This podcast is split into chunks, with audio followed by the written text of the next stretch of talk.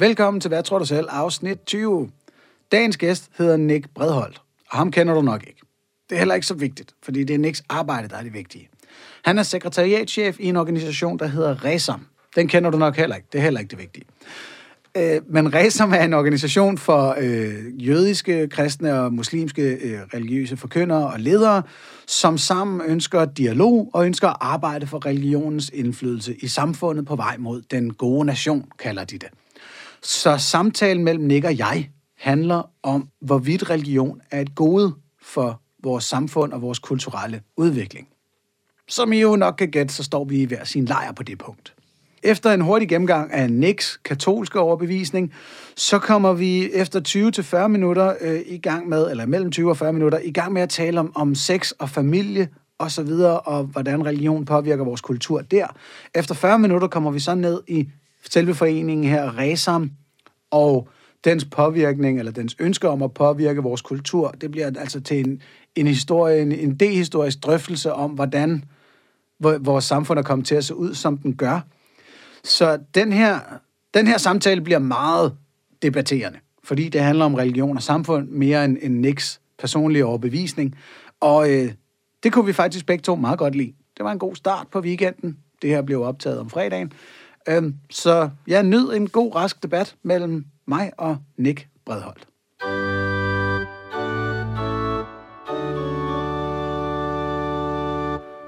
Nick Bredholdt, velkommen i Hvad tror du selv?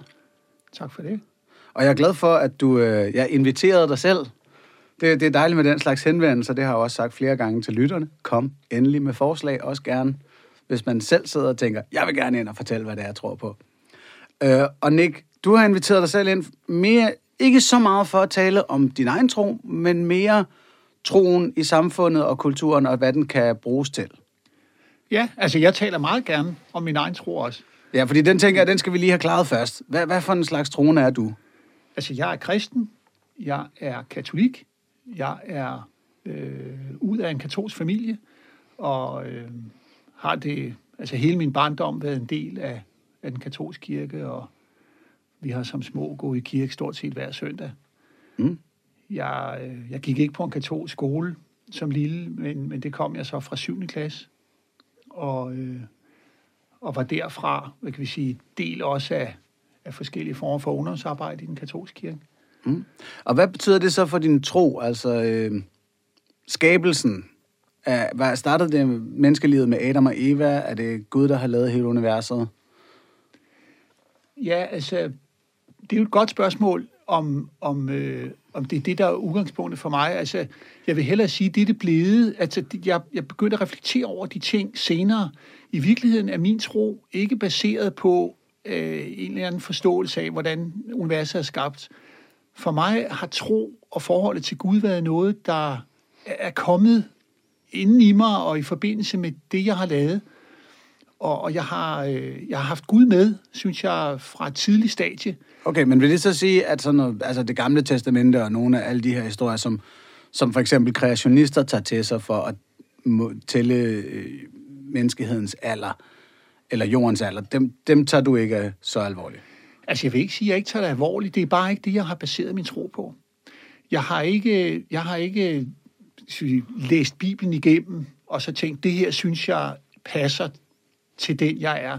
Jeg vil hellere sige det modsat, at, at, øh, at Bibelen og Bibelens fortællinger, i, i den måde, de kommer ud på i forbindelse med, at man går i kirke og er en del af et kirkeligt fællesskab, så har det påvirket mig og, og bygget noget trosmæssigt op i mig, som, som så har udviklet sig, og jeg har så fået en interesse for at læse mere, både Bibel og, og religion i det hele taget. Altså jeg vil gerne sige til dig og til lytterne, at, at jeg er jo ikke teolog.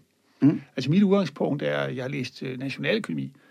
Øh, så, så jeg er sådan en samfundsperson. Jeg er ikke ja. teolog. Men, men det er klart, at, at jeg har beskæftiget mig med Bibelen og sådan. Men, men altså, det er ikke, min tro er ikke baseret eller, eller motiveret af, at jeg har synes, at Bibelen sådan set bare sådan samlet set gav mening. Alright. Men hvad så, Jesus Kristus, han er jo selvfølgelig vigtig her. Så tænker du, at frelsen kun findes gennem erkendelsen af ham som en manifestation af Gud? Eller hvordan er dogmet i, i katolicismen? Hele spørgsmålet om frelse at det, det bliver vi simpelthen nødt til at have lidt tid til at tale om. Åh, ja. Ja. jeg vil egentlig bare høre, hvordan du tænkte om Jesus. Jo, men øh, altså, jeg, sådan som jeg ser det og oplever det, så er, så er den, så er det fra min vinkel, det jeg ved, det jeg kan se, det jeg oplever, det er, at Jesus er vejen til frelse.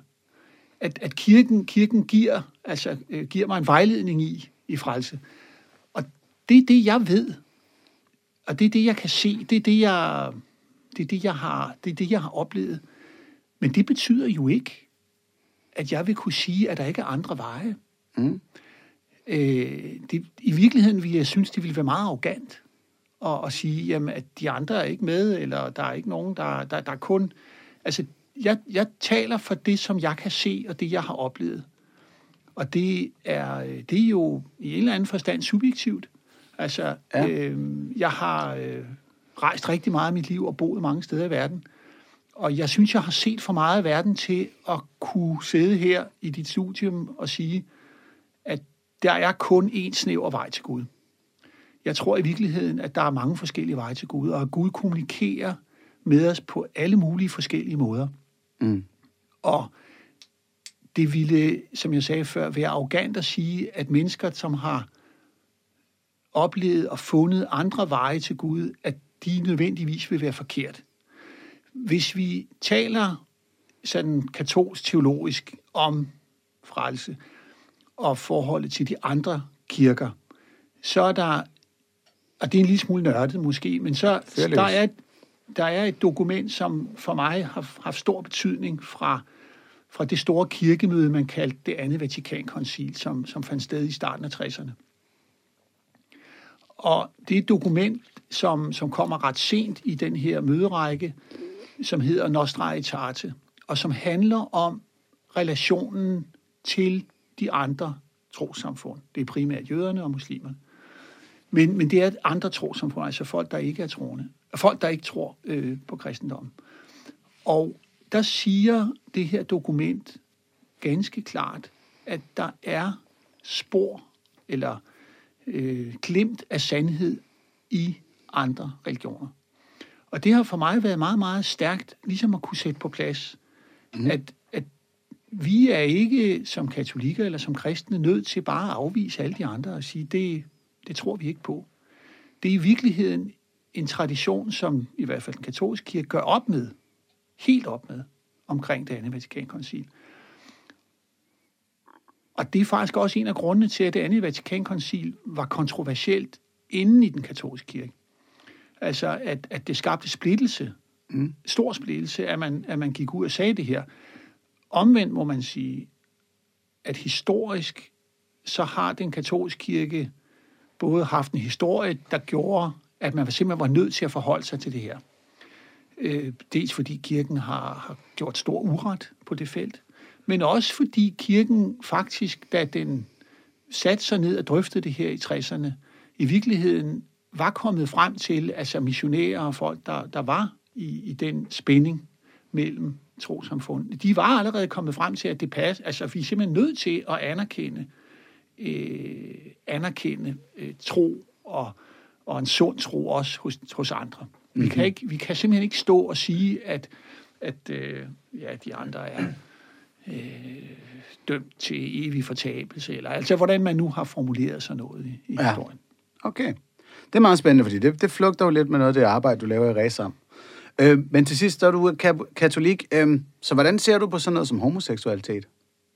Altså, jeg synes, den nye pave har, har en pragtfuld formulering med, hvem er jeg til at dømme det? Mm. Altså, hvem, hvem er jeg til at dømme, at det, at det er forkert? Øhm, Men der kommer man så til at tænke, hvem var Paulus til at dømme det? ja, ved du hvad, jeg har faktisk ikke nogen, øh, jeg har ikke noget problem eller nogen, nogen stor udfordring omkring det med, med homoseksualitet. Det har jeg faktisk ikke. Jeg, øh, altså for mig at se, er det fuldstændig klart i, i, i de øh, venskaber, jeg har med folk, som, som har en anden seksuel orientering, at jeg kan slet ikke se, øh, hvorfor vores kirke skulle, skulle begynde at afvise de menneskers øh, kærlighed.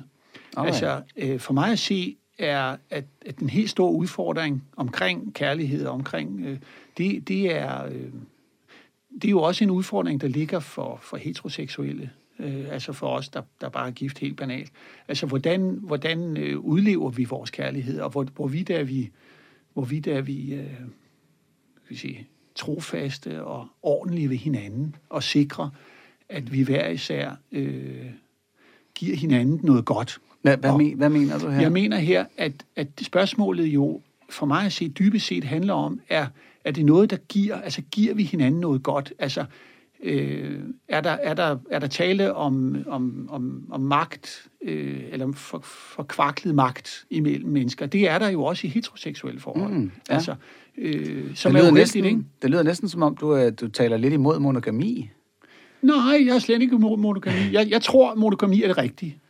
Jeg virkelig tror jeg på. Altså, øh, det er min egen okay, oplevelse. Men hvordan er det så, du ser det her med magten komme ind og, og kan blive... Det, det er mere fordi, den, det, det som...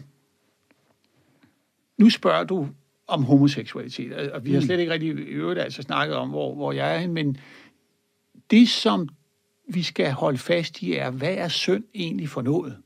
Altså, hvad, hvad vil det sige at være at, at begå en synd? Altså, hvad, hvad, noget, ja. hvad, hvad, hvad vil det sige, at noget er syndigt? Og, og, og det er der, og der, og der er det rigtigt nok, at der er det lidt hurtigt lige at springe hen og snakke om magt, men lad, lad mig hellere sige, at hvis, sådan som jeg forstår synd, så er det det, der fjerner os fra Gud. Mm-hmm. Helt, helt grundlæggende. Og noget er syndigt, hvis det er, det fjerner os fra Gud. Og når vi snakker om kærlighed og relationer til andre mennesker, hvis, hvis den relation eller den, det forhold er noget, der fjerner os fra Gud, så er det ikke så godt, og hvis det er noget, som betyder, at vi, at vi øh, kan opleve Gud i, i andre mennesker, så er det noget godt. Altså, at, at, at, det er der, den er. Det er ikke et spørgsmål om, om folk har en, en bestemt seksuel orientering. Er det noget, der faktisk fjerner dem fra, fra deres medmennesker og fra Gud, så er det syndigt. Og, og det er der, at jeg mener, at, at vi skal fokusere. Og, og, øh, og der, det, det er i den sammenhæng, at jeg siger, at man også i et øh, hvad skal vi sige, banalt øh, ægteskab med en kone, man er gift med, der kan jo også godt være ting, som for eksempel magt eller misbrug af magt, som betyder, at man, at man, at man øh, behandler hinanden dårligt. Okay. Og, jeg skal og, lige forstå, så, så er der nogen som helst klar ledtråd? Er det for eksempel, at man ikke bør dyrke sex for ægteskabet, eller sådan noget der, du tænker her, der også er en synd? Altså, jeg tror, at det kan være uheldigt, ja. Jeg tror sådan set godt, det kan være uheldigt. Jeg tror, at man kan komme til at, øh, jeg vil forkert at sige, at, at, at smide den ud, eller bruge den lemfældigt, men jeg tror i virkeligheden, at man skal passe på sin seksualitet. Altså man skal være så bevidst, at, man kan forstå, at, at det er et fint element, og derfor kan øh, også øh, sex for ægteskab, eller sex i det hele taget, også i ægteskab og sex med andre, mens man er gift, altså være noget, der er dårligt. Mm. Ikke? Øh, omkring katolsk kirke, så øh, har det andet Vatikankoncil sådan set også nogle ret fine øh, betragtninger omkring det her spørgsmål, øh, som blandt andet jo siger, at det omkring øh, netop sådan et forhold som, som seksualitetsskab i, i altså når det kommer til stykket, er det op til menneskets samvittighed. Okay. Og, øh, og det synes jeg er enormt stærkt. Der øh, paven har øh, for, jeg tror for halvandet år siden, lavet en fin skrivelse om familien. Altså øh, øh, som, som, som lige er oversat, eller lige er lige, men altså her for nylig er blevet oversat til dansk, og som, og som giver et rigtigt fint billede af, hvad er kærlighed i familien, og hvad er der af udfordringer med familien.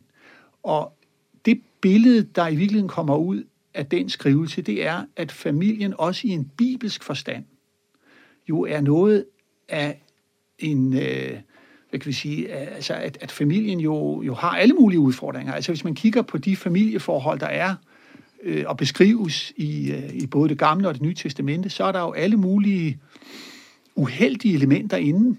Altså, så, så, så det er ikke, man, man tager ikke udgangspunkt i, at familien er, er en... Øh, øh, man, man kan simpelthen ikke tage udgangspunkt i det der kan vi sige, banale øh, kerneidé med, at vi har en far og en mor, og de er gift, og så har vi to børn, og, og så skal alting måles ud fra det.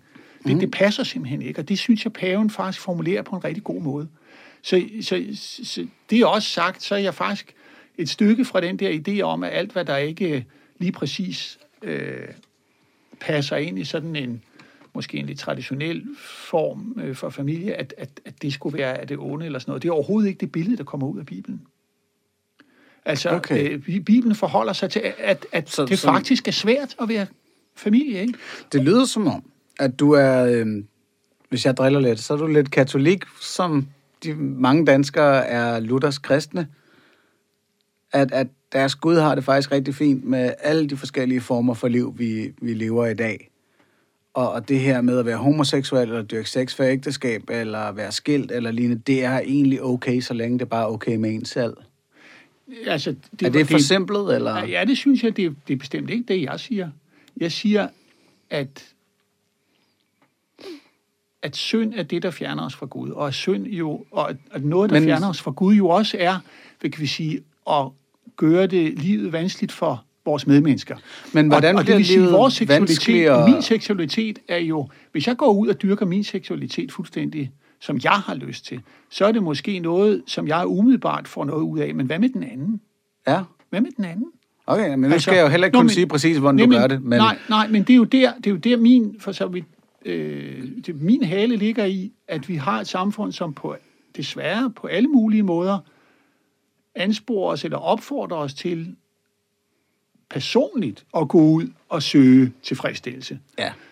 Og min have ved det er, at det jo i høj grad er en meget individualistisk, og i virkeligheden dybest set en meget egoistisk mm. måde at betragte verden på. Men os... Og hvad sker der med de andre? Altså, hvis jeg går ud og har seksuelle forhold med alle mulige, så kan det godt være umiddelbart måske fint nok for mig, umiddelbart, men jeg tror mm. sådan set også, at det påvirker os. Altså, men, men hvad med dem, man har de seksuelle relationer med? Ja. Øh, og, og det er der, at, at og det er ikke ligegyldigt. Det er men, ikke ligegyldigt. Men, men, men som du selv var inde på, der, der er ikke som sådan en helt rigtig opskrift. Og det virker som om, du lidt forudsætter, at hvis man har et udsvævende kærlighedsliv, så er der nogen, der kommer til at slå sig.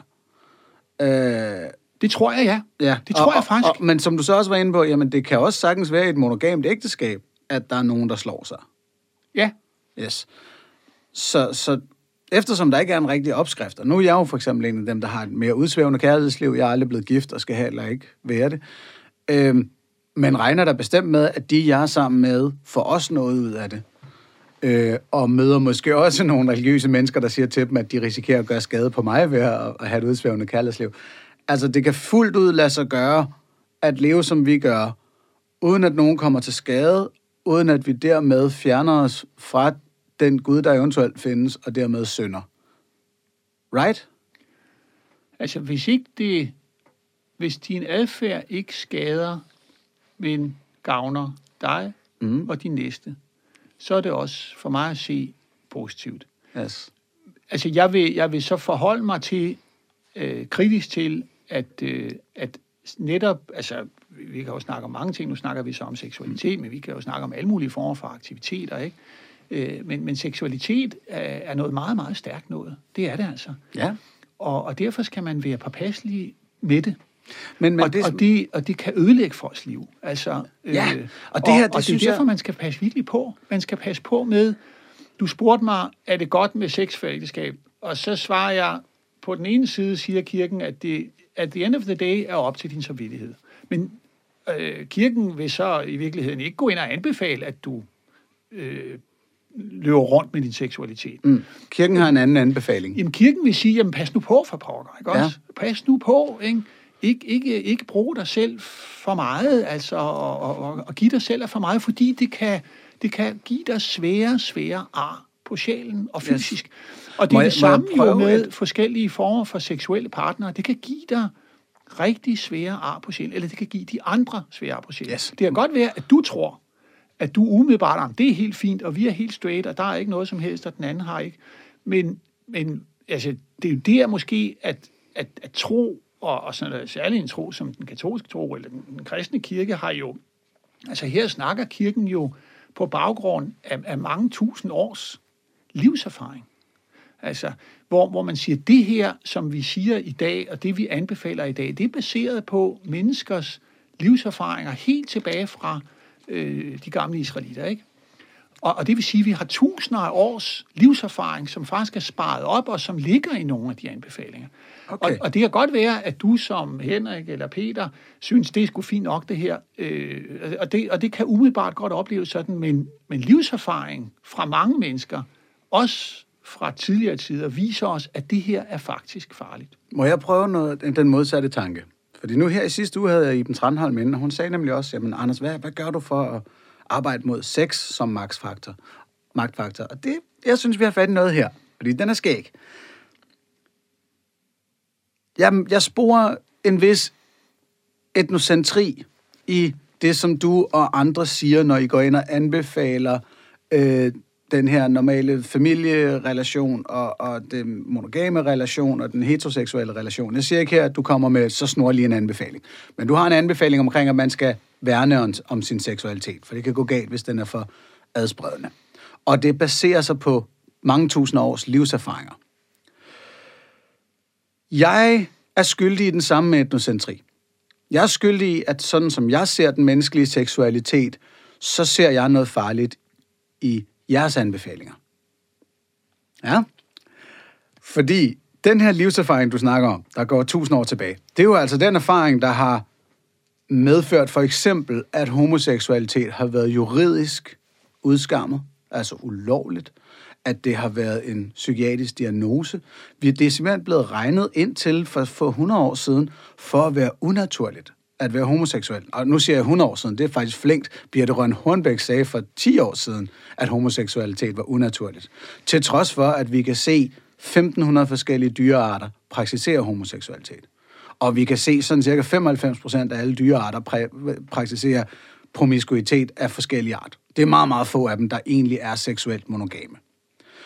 Øhm, så jeg vil jo pege på en biologisk livserfaring, som tyder på noget helt andet.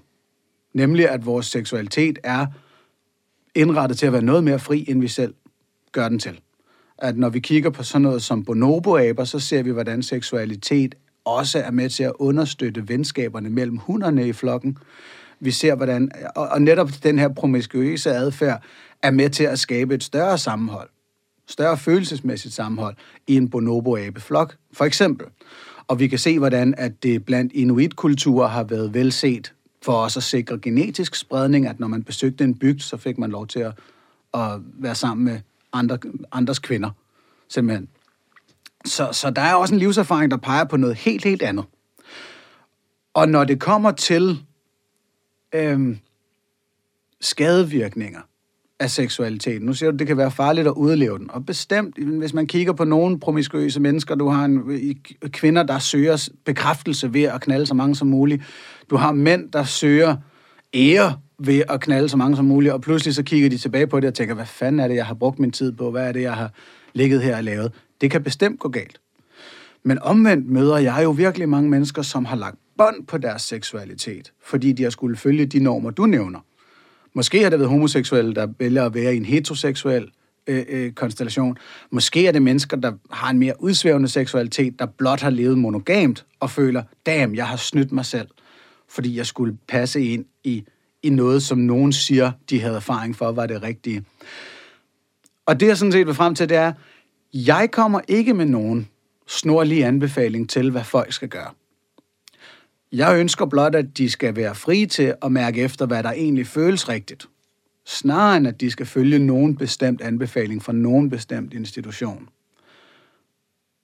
så kan du godt se, hvis jeg bliver lidt nervøs ved, at, at du kommer, den katolske kirke og andre religiøse institutioner, kommer med en klar anbefaling, som, som oftest ikke passer sammen med vores biologiske virkelighed, hvorimod vi andre står og siger, at man, kunne også bare lige mærke efter og, og gøre det frit for, hvad man føler for. Det var en lang dribletur. Jeg håber, det gav mening.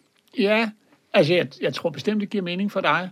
Men jeg tænker, at Altså dels er jeg jo ikke biolog, vel? Altså, mm. øh, jeg, jeg er samfundsmand, og øh, du, du siger jo mange ting, når du dels nævner spørgsmålet om inuitter og altså, øh, samfund, der lever øh, isoleret, som inviterer ind, øh, fremmede ind. Mm. Øh, altså, øh, jeg tænker, at seksualitet har i bund og grund enormt meget at gøre med reproduktion. Ja da. Og det er blandt andet derfor, at, at samfund, som lever isoleret, eller har levet isoleret, det samme fænomen gør, har også gjort sig gældende, eller gør sig gældende i dele af Kongo for eksempel, hvor, hvor øh, samfundet lever helt, helt for sig selv. At man inviterer simpelthen gæster, der kommer med ind, også øh, seksuelt. Og, øh, og man gør det netop, som du siger, for at fremme øh, den øh, genforskellighed, der er. Ikke?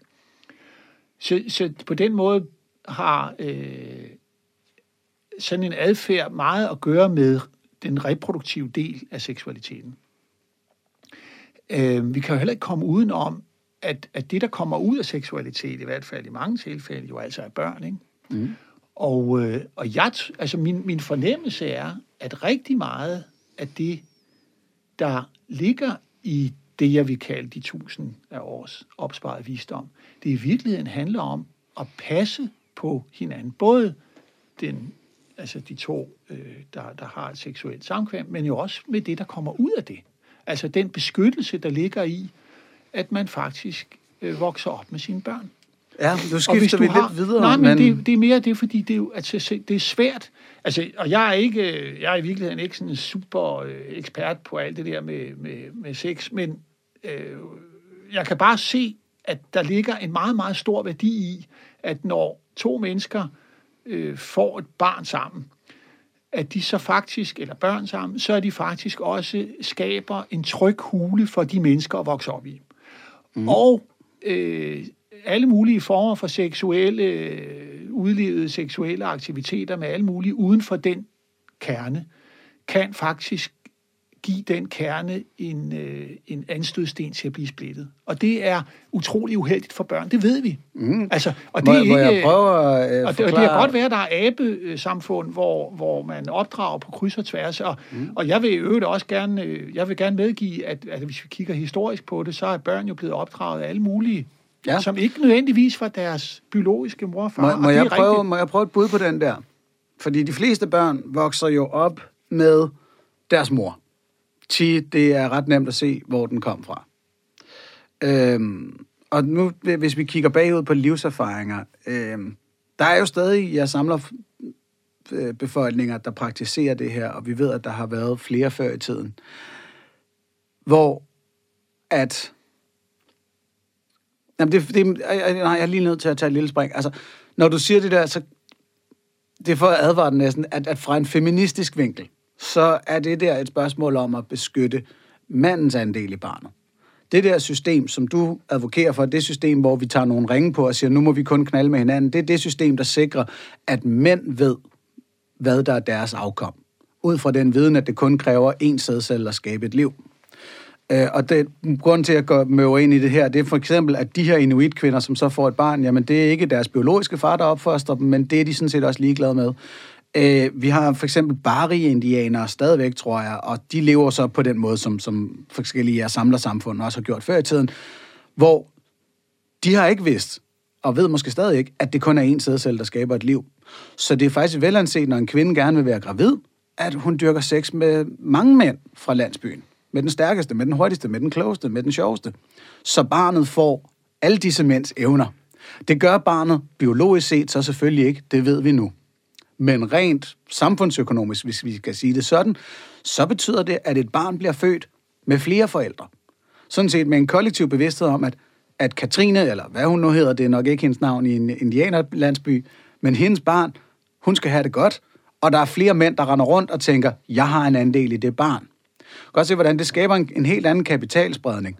Men, men vi har jo, altså i, i vores øh, danske retssystem... I det moderne samfund, men, men de seneste men det har man, 2000 år... Principielt, altså det princippet, der ligger i, at et barn, der er født i et ægteskab, hører til i det ægteskab, ligegyldigt hvem der er faren. Det princip er et elgammelt juridisk princip. Det er ikke noget, man lige har fundet på i forgårs. Vi ved godt, at, at øh, jeg skal sige, vi, man ved traditionelt, at kvinder øh, kan blive gravide. Ikke? Og, mm. og for at beskytte børnene, så har man faktisk den regel juridisk, som stadig er gældende, fuldstændig klart, at et barn, der er født i et ægteskab, er som udgangspunkt del af det ægteskab. Og det vil sige, at faren bare bliver far, ligegyldigt om han Yes. er far Men, men ikke kan du godt høre, det jeg ligesom taler om, det er, der er, der er andre måder at indrette det på. Og at det der system, som du taler om, har især som øh, øh, værdi for mændene. Det, det er en måde at sikre en, en patrilineær afrække og så videre, hvorimod den der mere åbne ting, som for eksempel foregår i jeres samfundssamfund, den bliver mere matrilineær. Det er kvinderne, som vi tydeligt ved er med- mor til børnene, og, og den mandlige del af opdragelsen bliver mere kollektiv.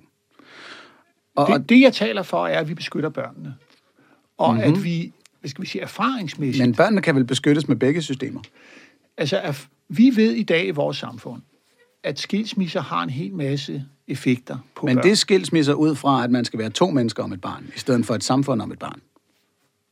Jo, men det er jo sådan, altså, det er jo den måde, vores samfund er bygget op. Det er jo den, Det er den måde, familien- vores judeo-kristne er. kultur har skabt det her samfund de sidste par tusind år, ja. Sådan behøver det ikke at være. Altså, ja, det er, ved du hvad? Faktisk vil jeg sige dig, at, øh, at hvis vi kigger rundt i verden, så lever folk på alle mulige forskellige måder, og det vil jeg give dig ret i. Altså, jeg har senest boet i Tanzania i, øh, i, i en del år, hvor, hvor størstedelen af samfundet var, var muslimer. Og, øh, og der har kernefamilie, der er kernefamilie udfordret på, altså i hvert fald det billede af en kernefamilie er udfordret, i og med, at, at rigtig mange børn jo øh, lever med, med deres mor, og så kommer far, øh, som måske har flere koner, øh, ind imellem. Ikke? Mm. Og, og, og det, øh, det, det samfund fungerer sådan set også. Og, og jeg, jeg skal ikke sidde her og sige, at det er gudeløst eller noget. Det er det overhovedet ikke. Øh, og, og, øh, og de finder jo en måde at leve på, som, som givetvis er god for dem. Der er også mange store udfordringer. Der er meget, meget store udfordringer i, øh, i et samfund. Ja, det, det er bestemt Det- heller det ikke det, der jeg altså. advokerer for. Nej, jeg men, vil jeg gerne men, gå ind og men jeg kalde vil sige, vores tradition og den, den erfaring, som, som, øh, som vi bringer med, er, at vi beskytter, øh, vi beskytter børn, og vi har, vi beskytter hinanden ved at være en lille smule forsigtige med seksualiteten. Mm. Men ved du hvad, jeg er Men kan faktisk ikke forstå- ekspert. Jeg kan ja. godt forstå, at jeg kan, og lige præcis, det var derfor, jeg nævnte, at jeg, jeg, mit udgangspunkt er sådan set, at jeg kan se, at der rundt omkring i verden er ret mange forskellige måder at leve på. Altså, nu nævnte jeg de der øh, samfund i, øh, i, øh, i Afrika, altså med, med muslimske samfund, men der er jo også, altså, det, det, det er rigtigt, at, at du kan se rundt omkring i verden, er der andre måder at, at finde ud af det på. Nu har vi så, skal vi sige, i vores tradition, fundet øh, og, og levet med øh, en eller anden form for en kernefamilie i mange år. Min egen erfaring med det er, at det er en enorm styrke at være gift. Altså virkelig. At, at, man, at man kan stole på hinanden, at man har sagt, man har ligesom, ja, undskyld, at man kan stole på hinanden, men at, at man ligesom har sagt god for hinanden, man har sagt, vi er sammen, altså. Mm. Og, og så skal vi finde ud af det sammen. Og det er, det er en styrke personligt, synes jeg, det er en styrke i forhold til, at, øh, at, at vi, vi som udgangspunkt kan regne med hinanden, og vi kan skabe en sammenhæng, hvor børn kan blive opdraget, og, og det virkelig, i vores samfund er skilsmisse virkelig noget, som, som, som skaber øh, store, store udfordringer for mange børn. Ja. Så, så det, der, det, Det var er mere, det. det, jeg anholder, er, at det kun er den, at den, kun er den vi sige, mandlige side af, af kønsspektret, som har fordel i det her mm-hmm. øh, hvad skal vi sige, monogame ægteskab. Det, det, det, det, det synspunkt synes, er jeg ikke helt enig i. Jeg synes egentlig dybest set, at vi gør meget for, og vi skal gøre meget for, at skabe gode forhold for børn. Ja. Så jeg, lad mig endelig, fordi nu synes jeg, jeg synes det her det er så skidespændende, og det passer meget godt med noget af det, Resam laver, den her forening, du er sekretariatchef for. Øh, I har som en af jeres øh, midler til det bedre liv, det er at støtte ægteskaber, forældre og familier. Og det er jo så øh, som udgangspunkt kernefamilien. Jeg, jeg ved ikke, om det også gælder regnbuefamilier og sådan noget der. Det, det er som udgangspunkt den, ja, altså en familie med en far, en mor og en børn. Ja. Alright. Og jeg vil da lige sige, at mine forældre var sammen i 52 år. Jeg ved godt, hvor, hvor stor en styrke det kan være at leve i en kernefamilie. Især i, i vores samfund og kultur, hvor det jo altså i, i, i hvert fald tusind år har været normen, at sådan her skal man gøre det. Man skal være en mand og en kvinde om at opdrage nogle børn. Det, jeg prøver at sige, er, at det er en konstellation med faremomenter. I løbet af de sidste 100 år, der har kvinder fået flere og flere penge mellem hænderne, og det mener jeg er hovedårsagen til, at vi ser flere skilsmisser, simpelthen fordi de har muligheden for at skride. Det, øh, det, det tror jeg er en meget, meget stor del af det, og det synes jeg er glimrende, at de har. Øhm, men det er derfor, vi ser den falde fra. Og det, der jo så er balladen, grund til, at skilsmisserne rammer så hårdt og gør så ondt, det er jo netop fordi, at vores norm er så snorlige, at man er mand og kvinde. Hvis vi for eksempel havde et samfund med en lidt mere altså med en kultur, der var tættere på de gamle ia samler idealer eller bonobo-idealerne, jeg mener seriøst, der er noget at lære af de aber, så ville det ikke gøre lige så ondt på et barn, at mor og far blev skilt. Lad os sige, at det var den der kultur, hvor at moren har knaldet en otte forskellige fyre, som alle sammen tror, at de er faren. Jamen skidt pyt med, at en af dem så flytter. Der er syv fædre mere. Eller hvis det er en bonobo-flok, jamen skidt pyt med, at faren bliver smidt ud af flokken. Der er stadig masser af hanner, som har lyst til at opdrage barnet. Grunden til, at skilsmisser gør ondt, er fordi vi har den her snorlige kernefamiliestruktur. Og at hvis vi havde noget mere fleksibilitet i vores familiestruktur, fordi det, jeg ønsker her, er ikke det der helt øh, øh Herbert Marcuse hippieagtige angreb på kernefamilien. Jeg ønsker fleksibilitet. Jeg ønsker muligheden for at vælge andre samlivsformer til. Netop fordi, at der er til synlædende stigende skilsmisserater.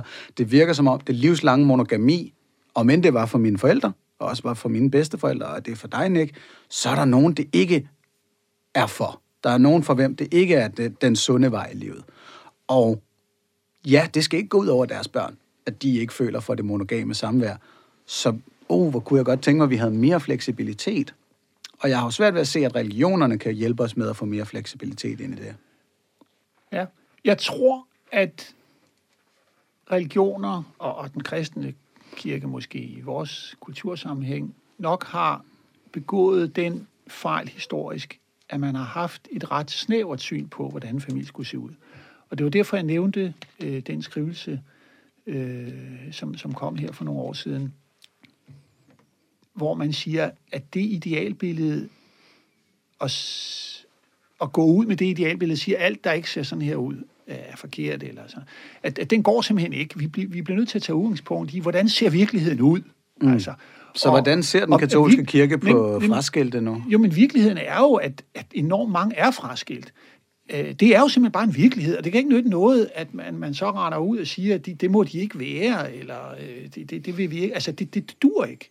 Og, og det, det synes jeg egentlig også, vi er kommet hen til, ikke bare den katolske kirke, men kirker i det hele taget, at, at, øh, at vi er nødt til at kigge på virkeligheden.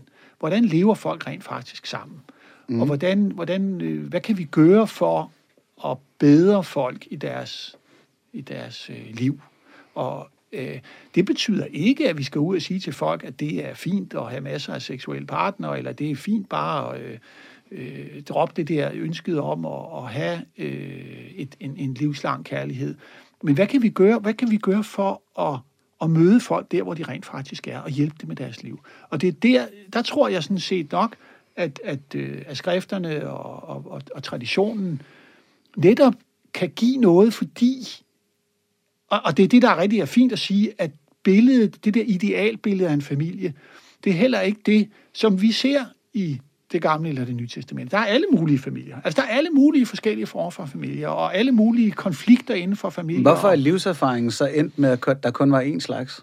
Ved du, jeg tror faktisk, at vi må sige omkring kristendom, at det jo er vokset ind i vores øh, ind, ind, i en, ind i en kultursammenhæng, som, som er europæisk og, og øh, og, kan og det, forstå, det, er, det, er, det er på alle mulige måder præget af den, den europæiske tankegang. Altså, så det, er noget, noget det, europæisk snarere end noget kristent? Altså det er i hvert fald rigtig meget påvirket af det. Jeg kan se, øh, nu har jeg selv boet i næsten syv år i Afrika, jeg kan se, at, at afrikanerne har jo også, også inden for kristendom, de har jo en lidt anden forståelse af det der. Mm. Altså, og, og, og jeg har også mødt præster, der siger, ja, altså, det er jo ikke sådan, at vi skal, vi skal lige bare sådan lige gå ind for, for flere kroneri, men vi kan bare se, ikke også, at, øh, at, at, at det har også nogle værdier i sig.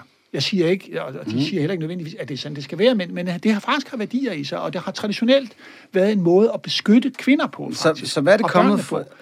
ja. Nå, men det har det jo. Altså, så, så det kan man ikke, altså, man, du kan ikke stå ude og være, og være præst i, i Kongo, og så sige, jamen I må ikke, altså folk lever på en bestemt måde, og folk har traditionelt levet på en bestemt måde, og kristendommen kommer og er påvirket af den kultursammenhæng, som den er sprunget ud af. Mm. Og, og jeg tror meget stærkt på, at vores kirke skal være inkulturel, altså at, at vi er nødt til at forstå kristendom i den sammenhæng, som kristendommen så leves i. Det siger mange. Og jamen det, jamen det siger alle ikke, altså fordi der er for eksempel, øh, der, der vil du kunne se, at, at der er nogle af de der evangelikale kirker, som, som, øh, Det var som måske fundet har, men har nogle, nogle altså hvor, hvor, hvor, man, hvor man gør mere ud af at bryde med det traditionelle. Ikke? Altså den, den kirke, som jeg tror på, er i virkeligheden en kirke, der, der, der, der gør, hvad den kan for at oversætte det kristne budskab. Og det er jo meget mere end at snakke om mand og kone og seksualitet. Men, men, altså. ja, ja, det, det er jo nu, det Nå, fordi, men vi det- dykkede ned i det Ja, her ja, skidegode emne. Ja, men det er det, at, at, at, at, at man prøver... Hvad, hvad, hvad, er, hvad, er grund, øh, hvad er grundforestillingerne i kristendom? Ikke? Og, og det er jo de 10 bud og sådan noget. Altså, hvordan, mm. hvordan, hvordan Men er grundforestillingerne det i kristendommen ikke en mand, en kvinde? Og kernefamilien. Altså, hvad, jo. Så det er altså, ikke så meget en europæisk ting, som det er vel også en kristen ting. Jo, altså, det, det, det, jeg skal ikke sidde her og sige, at det ikke er det. Men jeg kan bare se, at når jeg snakker med kirkefolk i Afrika, Det er med på. Men, og, og, så, også- og, og det er også kristendom, og det vil jeg også anerkende som kristendom. Og, og det er jo der, hvor feminister vil sige, jamen alle de der judæokristne og afarter islam og så videre, det virker meget som om, det er patriarkalske systemer. Det virker meget som om, det er nogen, der tilgodeser manden. Så han kan sikre sig, at hans genetiske arv er, er inden for muren, er inden for, for husets fire vægge. Men, men det er jo også interessant, det du siger der. Hvordan, hvordan skal vi i virkeligheden, når vi snakker religion, ikke også? Hvordan skal vi skelne imellem det, der er religion, og så det, der er vores kultur, og for eksempel altså patriarkalsk eller matriarkalsk kulturtraditioner. Altså, nogen vil jo sige, at Spanien har øh, en, en, altså, at, at, at Jomfru Maria er sådan noget, betyder særlig meget i en spansk kultursammenhæng, fordi der ligger en underliggende matriarkalsk kultur. Ikke? Ja. Og, og, og den, altså, så, så, så når vi snakker om religion, så er det i Danmark, så tror vi, så har vi måske lidt sådan traditionelt sådan en fornemmelse af, at vi er kristne, og, og, og sådan grund vi, øh, det, det er dansk skal være kristen, og det er lige ved at Gud taler dansk, ikke? Og, og de der ting hører snævert sammen, men det er klart, at kristendom i Danmark er enormt præget af os, de mennesker, vi er, og øh, vores kultur, og øh, hvorfor har vi juleaften den 24. Det er det, fordi vi har mid, altså, øh, hvor, hvor solen skifter, ikke også, at den kommer frem igen. Altså, mm. det er jo alle, så på alle mulige måder er vores traditioner og vores, Men så tilbage til, du nævner Jomfru Maria. ja, Altså, var det for at sige, at der også er noget Det var for at sige- i kristendommen? Jamen bestemt. Masser, masser. Og, og, Altså- og det kan man finde. Det var, det var mere for at sige til dig, at Jamen, det, det, at man desværre, kan finde det. Altså, hvor mange sider i Bibelen er skrevet af kvinder? Hvor mange, hvor mange sider, der er skrevet af kvinder, det ved jeg egentlig ikke. Ved du hvad, jeg er jo altså ikke teolog, men, Mit gæt er nul. Men det kan godt være, at jeg tager fejl. men ja, altså, jeg, jeg ved ikke, hvor mange sider, der er skrevet kvinder. Det, det er meget der, tydeligt, synes jeg, når man kigger på kristendommens historie, at styringen og udviklingen af den her religion har været i hænderne på mænd indtil for hvad? 100 år siden i Nordeuropa. Og, og når man kigger på, hvordan det familiesystem, der er blevet skabt, er især kristendommen og islam, så er det et, der favoriserer mændene. Og som sikrer, at mændene ved, at det barn, der kommer ud af deres kvinder, det er deres. Altså, faktisk nævnte jeg lige for dig før, at vi i dansk juridisk praksis, Ja, ja, ja. som går rigtig, rigtig langt tilbage, så sikrer man børnene ved at sige, at børn, der er født i et ægteskab, hører hjemme i et ægteskab. Det er sudagtigt, hvem pokkerfaren er. Mm, det er med på, og, men og, den lille undtagelse, Jamen, det er jo ikke nogen det er jo en meget vigtig, det er jo en meget Ja, ja, vigtig men måde. det er en lille del af et system, der er ganske børnene. tydeligt. Jeg vil også gerne sige, at det du påpeger, er jo, og det er på en vis måde banalt, at vi har et samfund, som har været mandsdomineret. Og det har det været i årtusinder. Mm. Og det, det kan man jo ikke sidde her og sige, bare fordi vi snakker kristendom, at, at det har det ikke været, eller det, det er... Øh, nej, nej, det har det været, ja. Det har været mandsdomineret. Og, øh, og det går igen også i den måde, vi lever øh, tro på. Og det, og det går igen, altså, øh, troen er ikke, øh, troen er ikke, altså kan jeg sige, den måde, som kirken fungerer på, er ikke isoleret fra det samfund, som det er en del af. Og, og den, den, øh, du kan ikke lave den skældning. Altså, i, i, i praksis er Det vil jeg heller ikke mene, jeg gør. Nej, men kirken, nej, nej, men kirken er skabt af mennesker. Mennesker med fejl. Øh, også mennesker, som kommer ud af en bestemt kulturkreds.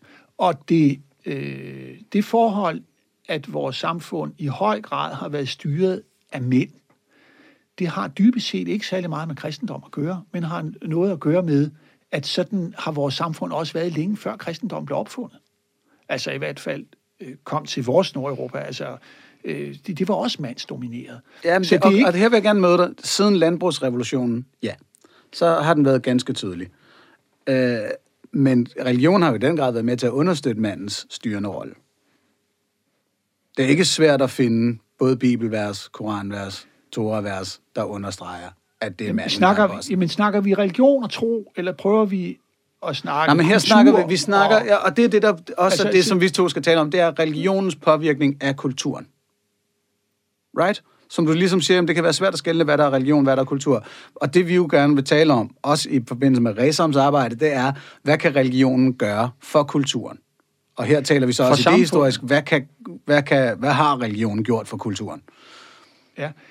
Øh, ja, men vi er da udfordret af, at vi kommer ud af en patriarkalsk kultur. Det er mm. vi da.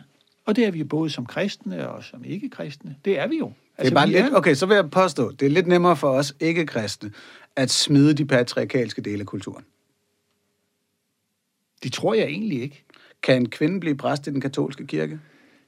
Nej, det kan hun ikke. Okay. Og, og det er, altså det, det er jo sådan set ikke for mig at se et trospørgsmål. Altså, øh, det, ja, det er ikke noget, Hun jeg kan tror bare på. ikke blive det. Hun kan ikke blive det. Og øh, sådan som jeg øh, forstår det, så er den helt store udfordring for katolsk kirke jo faktisk det patriarkalske samfund. Altså, at kan kvinder få den respekt, som det kræver for at være præst i alle dele af verden? Det er et spørgsmål. Det, og derfor har man faktisk i dag, man går, øh, man, man går mere og mere i retning af en diversificeret øh, måde at kigge på de her ting på. Øh, Vatikanet har, har sådan set forsøgt med forskellige måder at, at, at, at have kvindelige diakoner, for eksempel, altså hvor kvinder som leder øh, gudstjenesterne. Og, og det, fungerer, det fungerer egentlig meget godt i vores kultursammenhæng. Det kan godt være udfordret på Sri Lanka, for eksempel, som er, er meget stærkt matriarkalsk. Undskyld, patriarkalsk. Ikke? Og, og der kan... Så for mig at se, at er udfordringen for kirken ikke, ikke at, at den ikke anerkender kvinder eller sådan noget, men udfordringen for kirken er, i hvert fald den katolske kirke, at det skal fungere i en global sammenhæng. Og den udfordring har den protestantiske kirke ikke. For mig er, Fordi? fordi at den protestantiske kirke i Danmark er dansk og har nogle klare grænser. Det er Kruså, og det er øh, Mm, grænsen Nå, men til den, Sverige. den protestantiske kirke verden over har vel også sine problemer med, med Og, jo, men, men patriarkat. øh, jamen, det var rigtig fint sagt. Der er lige præcis mange protestantiske kirker, som ikke har kvindelige præster rundt Mhm. omkring i verden. Og det har de. Jeg skal ikke kunne sige, hvorfor de ikke har det, men, men jeg kan kun gætte på, at det er blandt andet, fordi man gerne vil sikre, at der skal være en autoritet omkring den person, der er præsten. Og hvis kvinder desværre ikke har den funktion i det samfund, at de kan tage sådan en autoritativ rolle, så underminerer man embedet. Men, men det er ikke, igen, at have kvindelige eller ikke kvindelige præster er ikke et spørgsmål om tro. Jeg tror ikke på spørgsmålet om kvindelige, om ikke kvindelige præster. Det er ikke en del af min tro. Altså. Jeg tænker, vi lige sætter et flueben, fordi nu tror jeg her efter 40 minutter, at det er tid til at få lidt bedre afklaret, hvad resam er. Og så vender vi tilbage til det her med, om kvindelige præster er et spørgsmål om tro. Øh, Resam er en relativt ny forening, organisation. Ja, det er en civilsamfundsorganisation, som kommer ud af en, øh, en proces, hvor, hvor de forskellige øh, trosamfund i Danmark, de kristne og de muslimske og, og jøderne, øh, sammen fandt ud af, at vi, al- altså vi, altså de, er nødt til indimellem faktisk at tale sammen, fordi religion i vores samfund, altså når vi snakker religion i vores samfund, så gælder det os alle sammen. Mm. Det er ikke kun folkekirken, eller det er ikke kun islam, eller det er ikke kun jøderne. Det gælder os alle sammen. Og Resam har, øh, er er kommet ud af den, altså sådan en proces, hvor, øh, hvor, hvor, man, hvor man omkring øh, imamlovgivningen, der, der, der øh, man arbejdede med i 2015 og 16, Mm. som ligesom skabte nogle, nogle, nogle, nogle sammenhæng, hvor ledere af de forskellige religiøse traditioner og trosamfund kom sammen for at drøfte, hvordan påvirker den her lovgivning os alle sammen. Yes.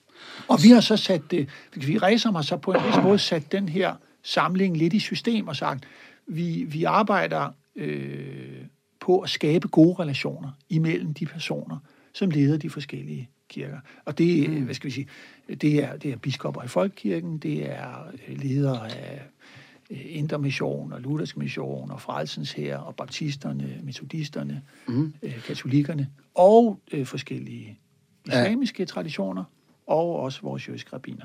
Jeg skal de- høre, er, er mormonerne med? Nej, fordi det er ikke en, en kristen. Altså, de, de, øh, mormonerne har deres egen øh, bibel og sådan noget. Men er det ikke ligegyldigt, om de er kristne?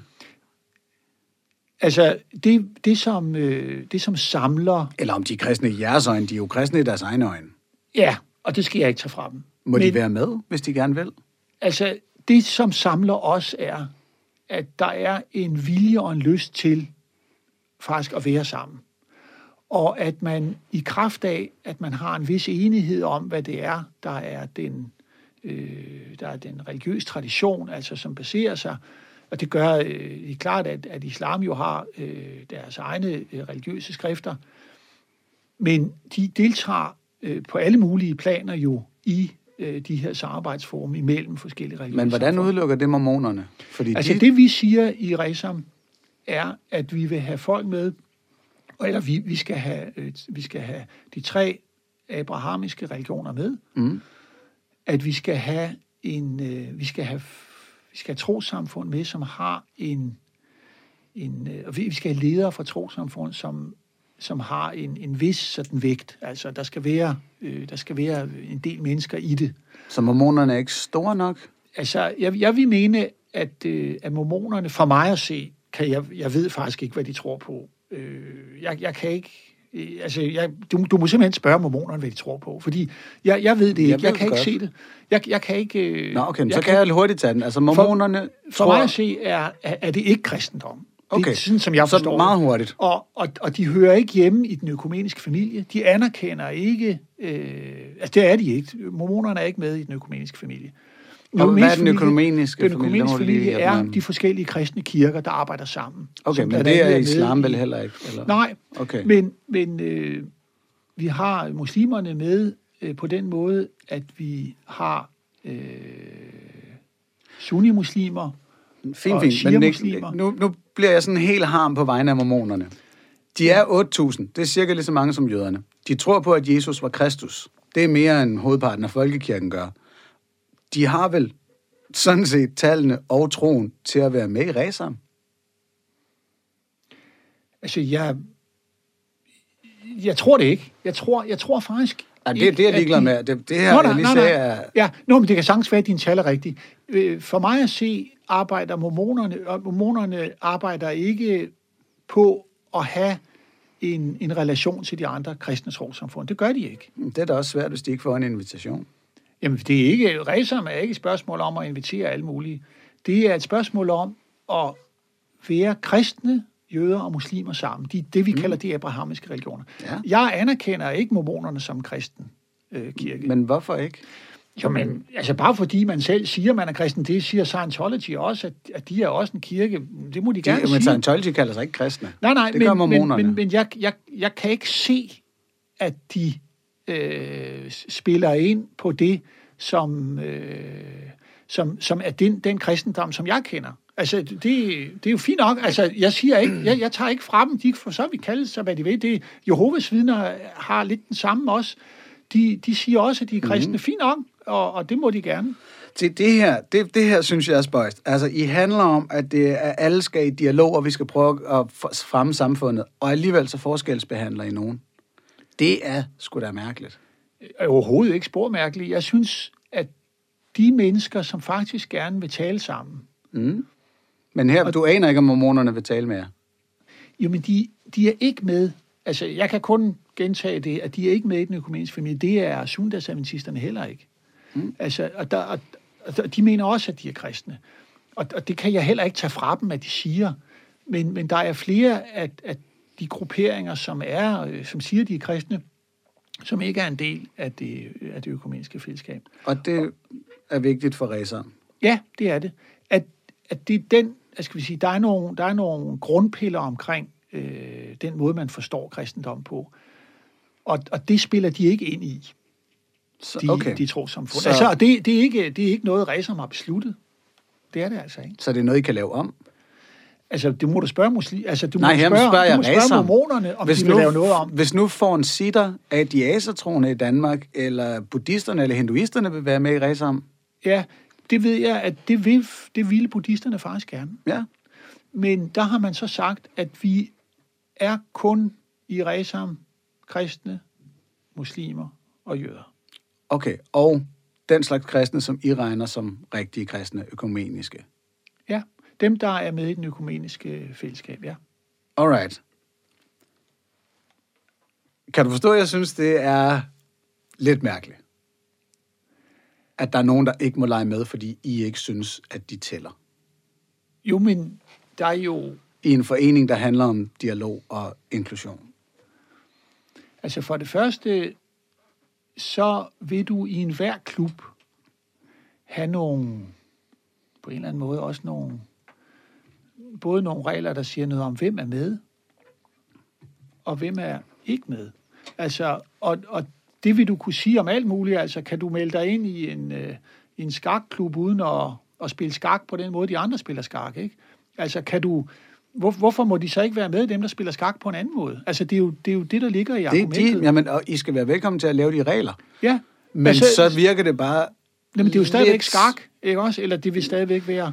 øh, I forhold til det der med at fremme dialogen. Og det er jo der, vi, hvor at, at den overordnede samtale, vi jo egentlig har her, det er der med, er religion en, en positiv påvirkning af kulturen? Eller en negativ? Jeg, jeg vil hellere formulere sådan, at, at, øh, at religion og samfund prætenderer, at de religiøse traditioner i dag kan give os den viden og den forståelse af tusinder af års tradition, faktisk har noget positivt at give til vores samfunds udvikling. Yes. Og Ikke det er der, hvor jeg siger, at Og- det mener jeg ikke. Og det er jo et Jamen, dejligt det- udgangspunkt for en fair. samtale. Ja, og, altså, og, og, men, men det er, det er det, som religion og samfund faktisk gerne vil. Øh, du vil så gerne tale om, hvorvidt at mormonerne kan være med. Øh, jeg, jeg ser dem ikke som en, en kristen øh, kirke. Jeg kan ikke tage fra dem, og, og, og det ønsker jeg ikke at tage fra dem, at de kalder sig kristne. Og jeg ved, at det er der også andre, der gør, altså øh, Jehovas vidner, som mm. jeg nævnte, som givetvis også har nogle tusind øh, medlemmer. Og, og, øh, De er en 15-20.000, ja. og det, øh, det gælder også for, for det, der hedder syvendagsadventisterne. Og muligvis er der også andre grupperinger. Det, det, det skal jeg ikke tage frem. Men, mm. men de er ikke en del af den økumeniske familie i Danmark. De, har ikke, de står ikke på, på, den samme, på det samme øh, kristne grundlag som de andre kristne kirker. Og så man kan sige, at altså, mm, sammenligningen med skakklubben bryder du det sig ikke om, men, men det handler dybest set om, at man har en klub, som har en vis forstand en måde at definere sig på, og det er nu engang den måde.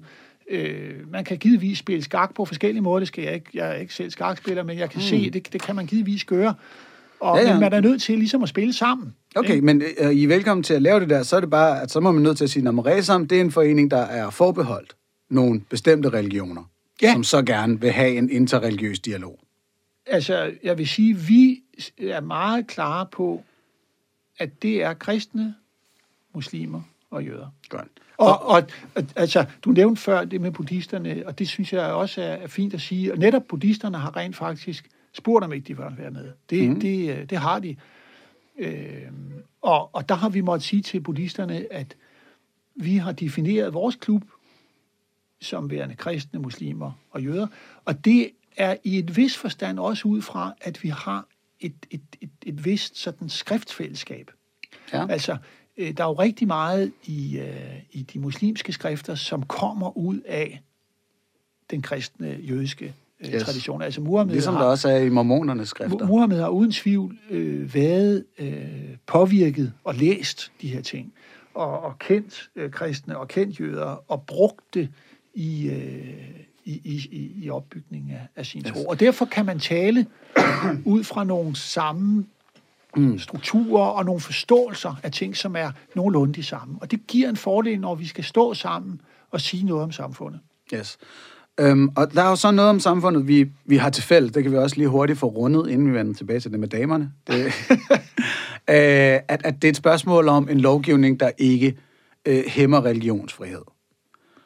Øhm, og du sagde det her med, med imamloven og hadprædikantlisten er noget af det, som, og der vil jeg gå med jer.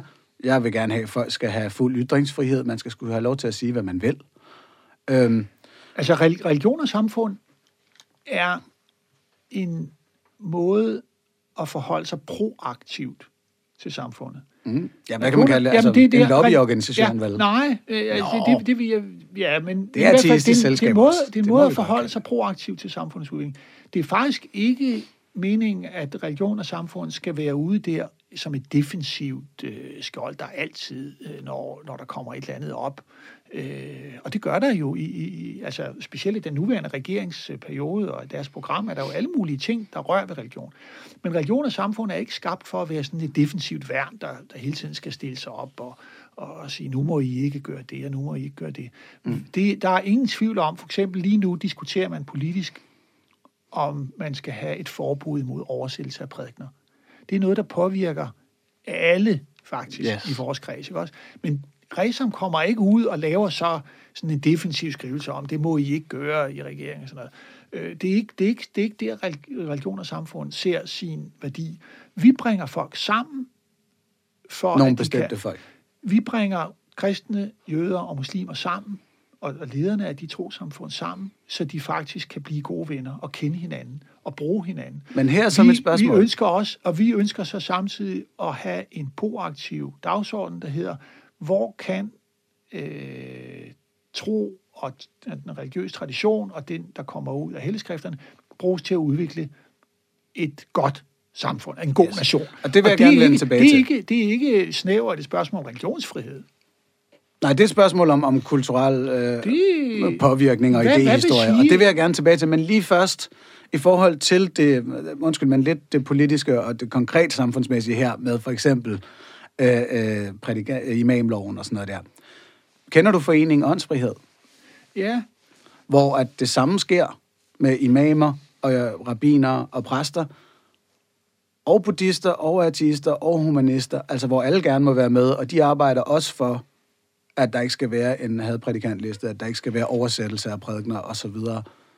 men, men Hvorfor er I ikke bare en del af det? Nu, men jeg sagde jo netop, at, at vi er, at religion og samfund er sådan set ikke sat ind for at skulle arbejde imod hadprædikanter eller oversættelsespørgsmål. Altså, at det Nej, ikke... I arbejder for, at det ikke skal ske, vel?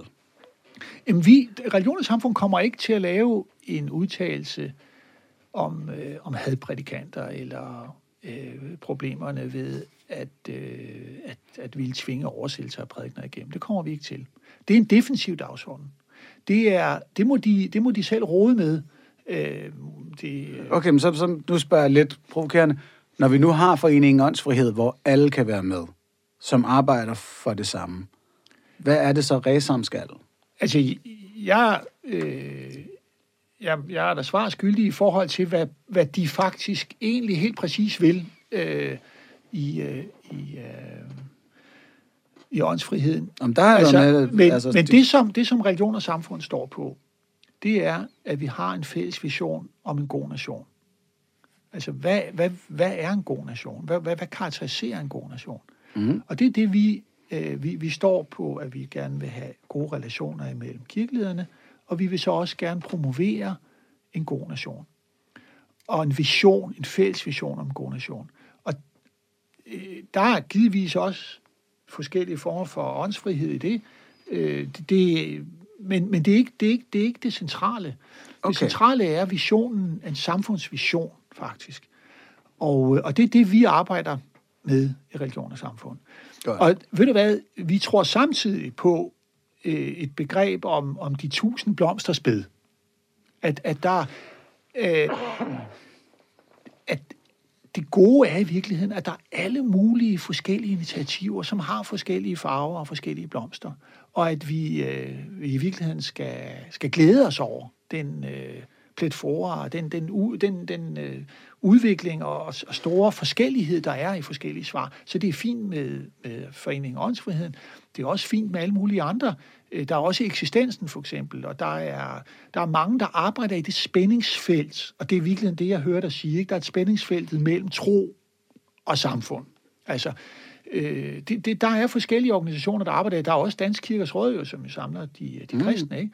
Og, og der er givetvis også muslimernes fællesråd og sådan noget, altså, som, som også arbejder med den spænding. Ja. Så, så, og det er fint og godt og rigtigt, og lad os, lad os glæde os over den, den øh, mark af blomster. Ja, det, det gør jeg Nå ikke ja. helt, kan jeg mærke nu. Det skal du bare gøre. Jamen, lad, nu, du, du virker som en super flink fyr. Det skal du vide. Men jeg kan mærke nu, at, at jeg begynder at blive, blive lidt irriteret over religion og samfund. Jeres forening.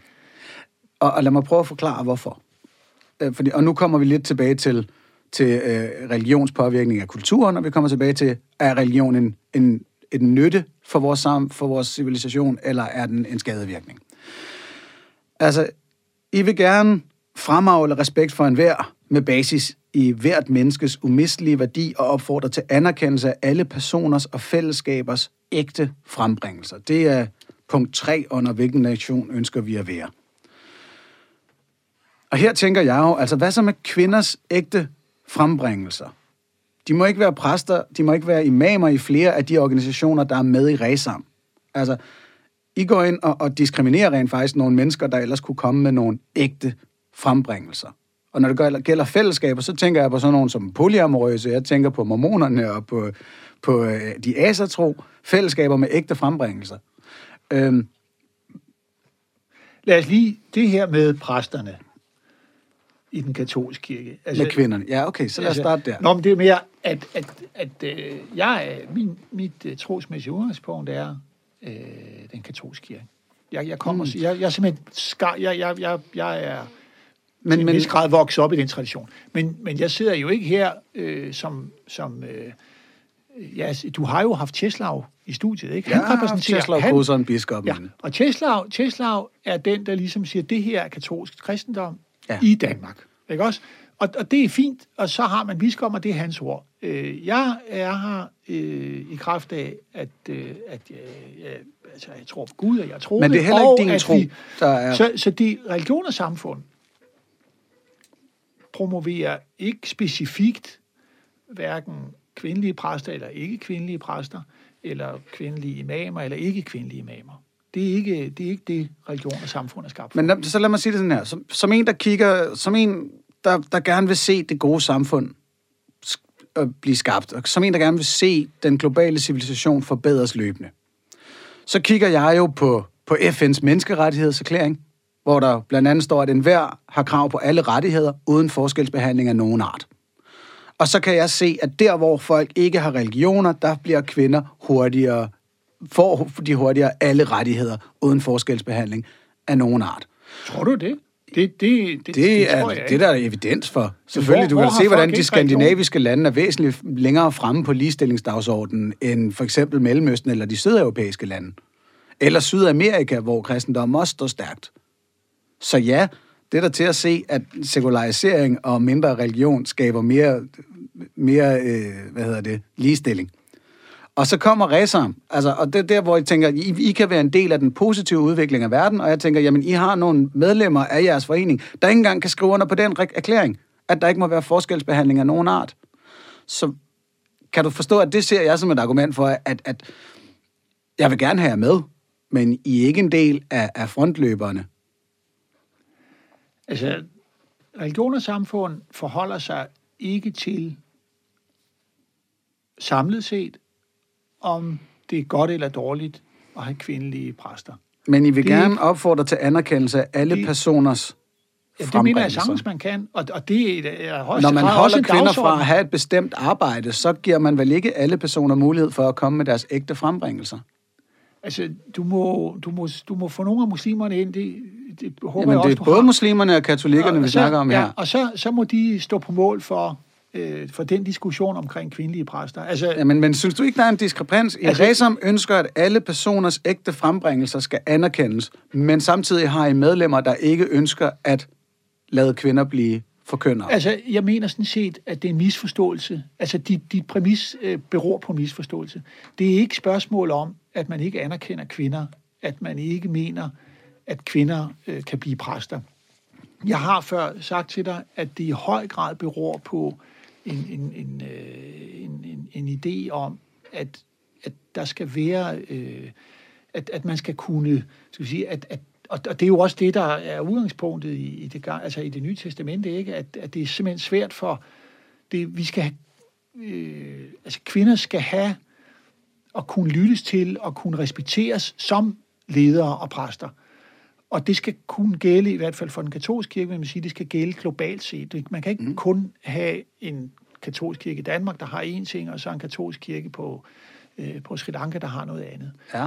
Så der er nogle udfordringer, som kirken øh, er- lever med i forhold til det patriarkalske. Altså, Men så der Øh, siger du, så- du så- der, men at den nuværende islam- ordning islam må- er forkert? islam, jeg siger bare, det har ikke spørgsmål om, at man ikke anerkender kvinder. Det er en misforståelse. Man giver det, dem ikke, man forskelsbehandler. Nej, men det er, en, det er en misforståelse at tro, Jamen, at, jeg siger ikke, at man ikke anerkender, jeg siger, at man forskelsbehandler.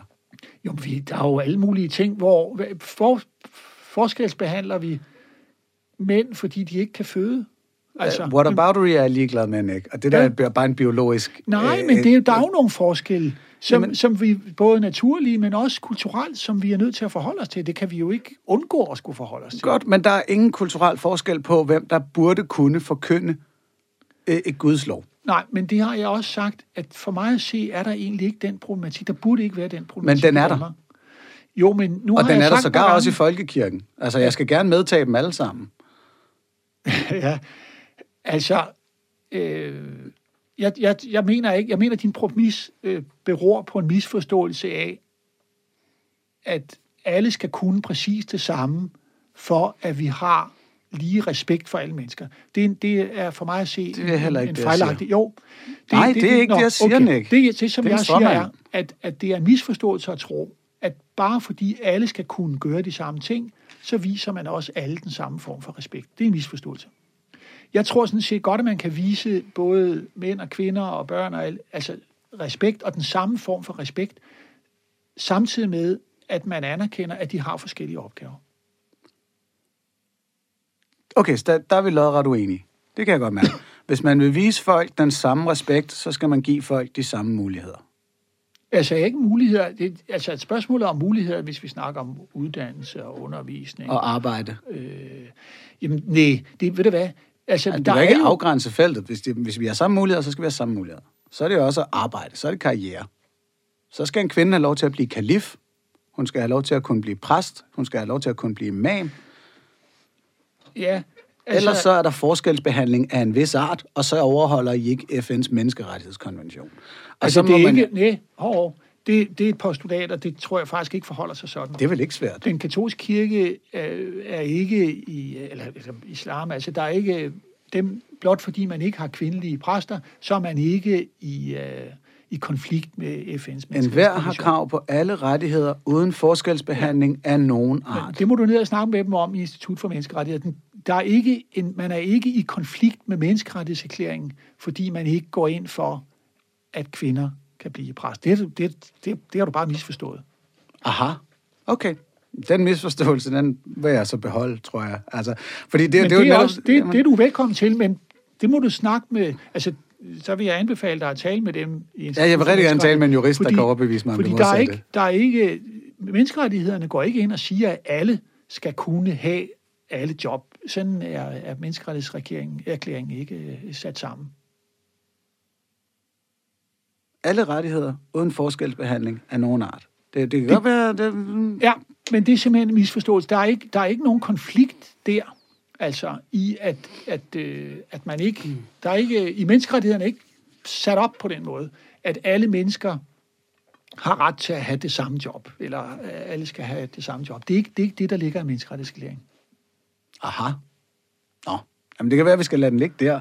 Øhm, så det er stadig det her, er religion overordnet et gode eller et onde for samfundet og, og samfundsudviklingen?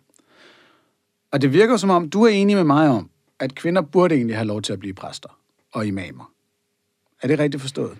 Altså, jeg mener ikke, at vores kultur i Danmark faktisk giver en... en øh, altså, jeg, jeg mener, vi, vi har et samfund, som, som vil kunne anerkende kvinder på fuldstændig lige vilkår som mænd, ja. Så, så jeg ser ikke noget problem i, at vi mm. har kvindelige præster i Danmark. Og jeg så hvad er også, det, der holder os fra at få kvindelige præster og imamer i Danmark? Altså, øh, nu må... Jeg, jeg, her, her er vi ikke inde i religion og samfund. Jeg har sagt til dig, så må okay, du snakke inde på religion, med, med muslimerne, hvordan de forstår de her ting. Men, men øh, jeg kan, jeg, det, jeg kan sige, er, at spørgsmålet om kvindelige præster er for mig at se ikke et spørgsmål om tro. Altså, det er ikke, det er ikke en del, det er ikke en del af min trosbekendelse, Nej, men, din, at jeg siger... Men det er en del af nogle andres trosbekendelse. Det er, det er en del, del af Tjeslav Kosans, det er en altså, del af Henrik Højlund i Folkekirkens, det er en del af imamernes altså, det er trosbekendelse, at, det, at, at de må ikke, ikke lede bønden for mænd. At man ikke har kvindelige præster er ikke et spørgsmål om tro. For Henrik Højlund henviser til Paulus og siger, at Paulus sagde, at kvinder må ikke være lærere. Det er derfor, han ikke anerkender kvinder som præster. Ja. For mig at se, og der mere vil jeg også mene, at den katolske kirke ligger, det er ikke et spørgsmål om tro. Det er et spørgsmål om praksis og tradition. Og det betyder også, at det i virkeligheden godt kan laves om. Ja, det, altså Folkekirken har jo også jeg. anerkendt kvindelige præster ja. tilbage i 1947. Det kan godt laves om. Ja. Men og det, det tror bliver, jeg sådan set også godt, det ja. kan. Men også hvem går forrest i den udvikling? Hvem er det, der kommer til at lave det om? Altså, når vi har sagt, og hvis vi, hvis vi tager udgangspunkt i, at det er tro, at det ikke er tro, men at det er tradition og, og historie, ikke? så er det noget, der kan laves om. Mm. Og, øh, og det tror jeg for så vidt også kommer på et tidspunkt, også i den katolske kirke. Og hvorfra vil det komme, tror du? Ja, kirken har jo en lidt anden kalender end øh, for eksempel end vores, vores politiske system har, hvor man kigger ofte meget kortsigtet, ikke? Øh, den, altså tros, trossamfundene lever lidt længere, med, med et lidt længere sigte, altså hvor, hvor man sådan set godt kan tage 10, 20, 30 år frem ja. sige, måske. Så jeg, jeg, det vil ikke undre mig, at vi på et tidspunkt, jeg ved ikke, om det bliver min levetid, men jeg vil tro, at vi på et tidspunkt får kvindelige præster i den katolske kirke. Det vil jeg tro. Jeg vil også tro, det vil være et gode for kirken. Ja. Her er min påstand så. Nu siger du det her med, at den har et, et lidt længere sigte. Jeg, jeg er jo lidt hård og vil bare sige, at den er bagud. Den er simpelthen bagud. Den danske folkekirke var også bagud. Det er det omkringliggende samfund, der lægger pres på religionerne og siger, nu skal I møde vores etiske standarder. Kom med på toget. Og så sker det ja. lige så altså, stille. Altså, nu fik jeg sagt i starten, at, at jeg har tilbragt mange år i udlandet. Mm. Og det vil jeg sådan set anbefale alle at, at gøre, fordi det giver lidt større syn på verden. Og øh, hvordan vi lever i Danmark, og hvordan tingene fungerer i Danmark. Øh, det er godt og rigtigt. Jeg kan faktisk rigtig godt lide Danmark, og er rigtig glad for øh, vores land. Jeg kan bare se, at når vi sådan lige kommer lidt ud og, og ser lidt på verden, så, er verden, så har verden alle mulige forskellige facetter og alle mulige forskellige måder at leve på. Og øh, vores måde er god. Jeg er glad for Danmark, som jeg siger. Men jeg kan også se, at folk også godt kan leve på en god måde alle mulige andre steder. Og det er realiteten. Den katolske kirke er en global kirke. Det vil sige, den, den, den, den er katolsk kirke her i Danmark. Det er den også på Fidjiøerne, og det er den i Sydafrika, og det er den i Chile, og det er den over det hele.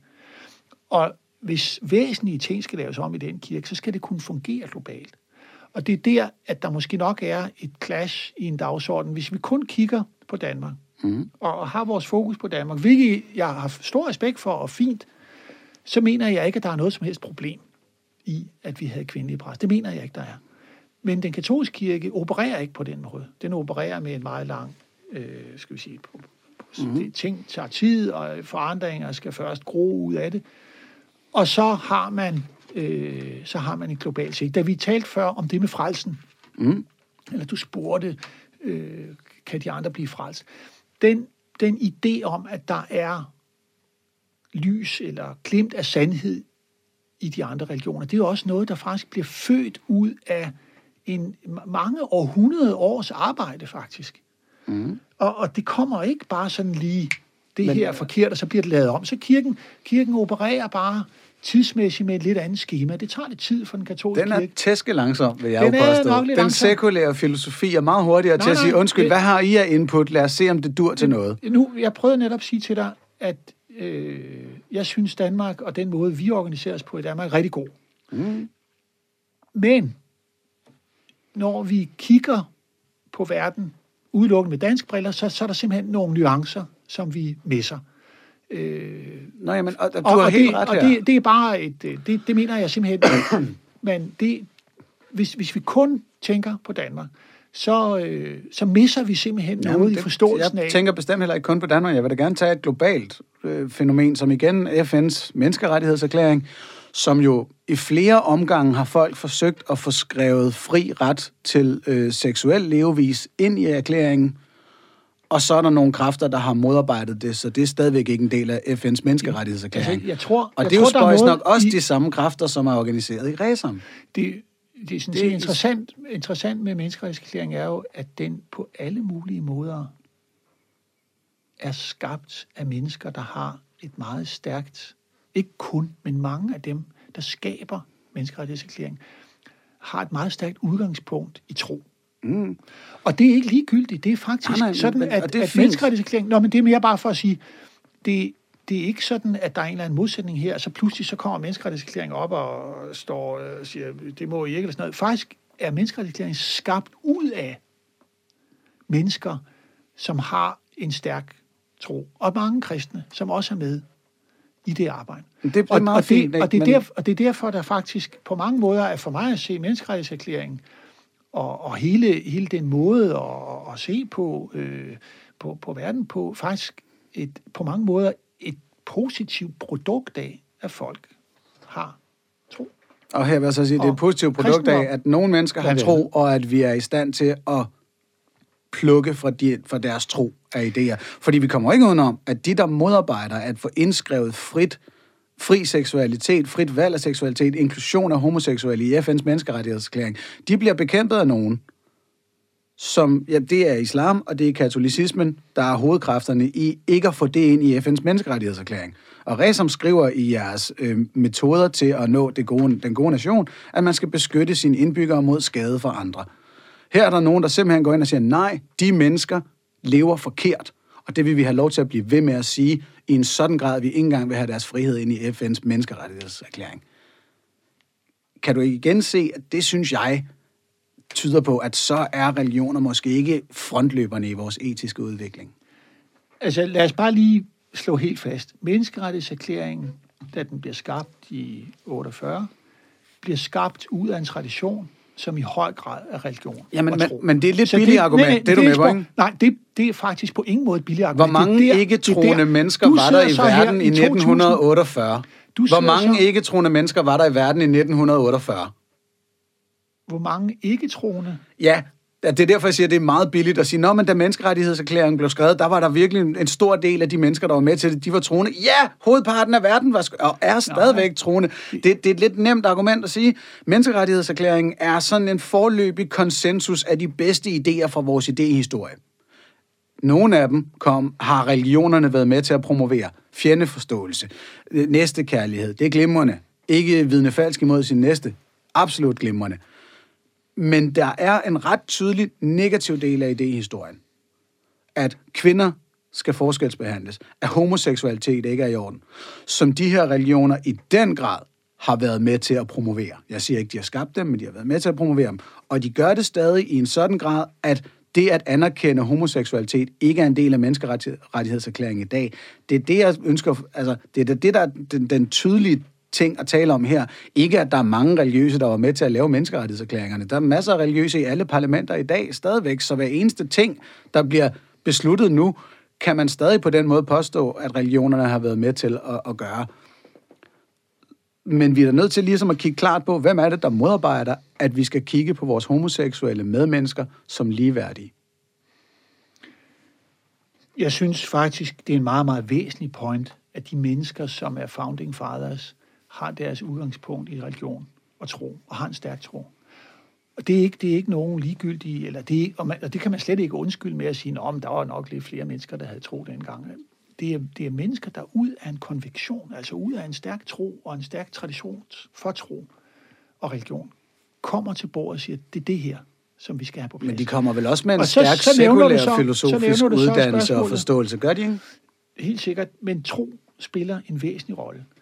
Det spørgsmål, som du, øh, som, som jeg hører, du gerne vil, vil tale om, er, at du mener, sådan som jeg hører det, Mm. at man burde have skrevet ind dengang, eller måske gør det i dag, at homoseksuelle øh, skulle øh, have lov øh, til at, at leve deres seksualitet øh, frit. Eller, altså det, sådan, Så man kan var. beskytte de er her ikke- indbyggere mod skade ikke- for andre, ja. For der er jo ikke, altså sådan som jeg læser menneskerettighedserklæringen, jeg har den ikke lige foran mig, Mm. øh, og jeg er ikke jurist, så mener jeg ikke, at der står noget om, at man ikke må være homoseksuel. Det gør der ikke. Det, de, Men der står, at, det man, modsatte, der, står, at, at der man ikke skal være siger- forskelsbehandling og så videre, og så er der nogen, der har ønsket at skrive, altså når der står hverken på baggrund af køn, race eller så videre, så er der nogen, der siger, kan vi lige få seksualitet ind her? Og så er der nogen, der siger, nej. Jeg tror sådan set, der står, at man må ikke diskriminere på baggrund af Køn, Race. race, nationalitet og så videre. Ja. Ikke seksualitet. Seksualitet er ikke blevet skrevet ind endnu, fordi der er nogen, der siger nej. Og de nogen siger nej med stærk begrundelse i deres religiøse tro. De er katolikker og muslimer. Altså, det, det, det tror jeg er lidt din fornemmelse. Jeg, jeg, jeg, jeg, jeg ved ikke, hvad det er, der Min sker. fornemmelse, det er Ja. meget nemt at dokumentere. Altså, det er ikke så enkelt at lave om på menneskerettighedserklæringen. Det er det faktisk ikke. Det Nej, ret- fordi de her er mennesker ret, står i øh, den i vejen. Ja, altså, jeg er ikke jurist. Jeg er heller ikke øh, hjemme i, øh, i, i de processer, der eventuelt foregår i FN. Øh, Jeg har ikke set et konkret forslag til, at, at man skulle... Jeg tror, det, det, det er Ja. op cirka en gang Ja. hvert år 10. Ja, altså man har øh, spørgsmålet om, øh, hvordan menneskerettighedserklæringen bliver øh, praktiseret. Altså, der man har jo i FN nogle systemer for, hvor man... Altså, den katolske kirke har udtrykkeligt udtrykt sig, at det ønskede de ikke en del af menneskerettighedserklæringen.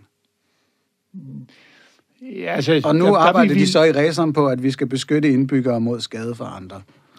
Altså, jeg tror, at jeg tror, at du vil have rigtig godt af at, at, at gå tilbage. Når, ved du hvad, der kører sådan en film for tiden med, øh, med den der norske kronprinsesse, ikke? Øh, som er i USA, og som er sammen med Franklin Roosevelt. Roosevelts kone, øh, som så overlevede jo sin mand, hun var en af dem, som i høj grad gav menneskerettighedserklæringen et, øh, sit ansigt.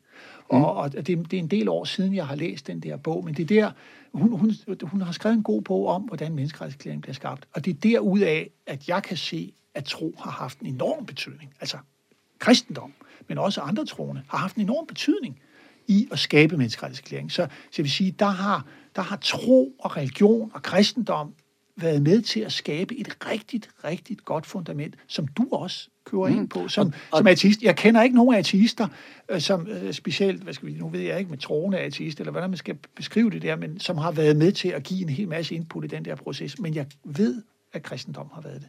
Og at menneskerettighedserklæringen som en blok på alle mulige måder repræsenterer Nu prøver jeg lige at og spørge noget fornuftig så. religion. Og så Tror kommer du- du så og siger, at det er et stort problem, at man ikke har fået det seksuelle ind. Det de kan jeg ikke sige, altså, hvad det er, der er blevet foreslået og ikke foreslået. Jeg ved godt, at der er... Øh, at, at det kommer op Må jeg- må jeg i, prøve et specielt i forbindelse med nogle af de der... Må, må jeg prøve et tankeeksperiment? Øhm, vi er vel enige om, at oplysningstidens idealer har også været en del af menneskerettighedserklæringen. Altså, at den, den idéhistorie er også med. Ja, Yes, og den græske filosofi for den sags skyld også. Men lad os sige oplysningstiden, fordi jeg er glad for oplysningstiden. Og lad os sige, at nogen så kom med den... Lad os sige, at religion ikke var med til at starte med. At man må ikke forskelsbehandle på baggrund af, af køn, eller nationalitet, eller race. Og så kommer nogen og siger, vi skal have religion med her.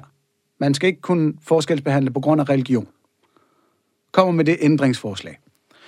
Og så kommer jeg og mine venner og siger, nej, med baggrund i oplysningstidens idealer, så synes vi ikke, at religion skal ind i menneskerettighedserklæringen.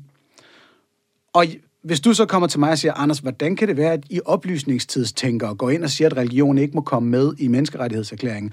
Og jeg så går i gang med at sige, jamen oplysningstiden var en meget stor del af det, da vi skrev erklæringerne dengang i 48. Vil du så ikke synes, jeg snakkede udenom?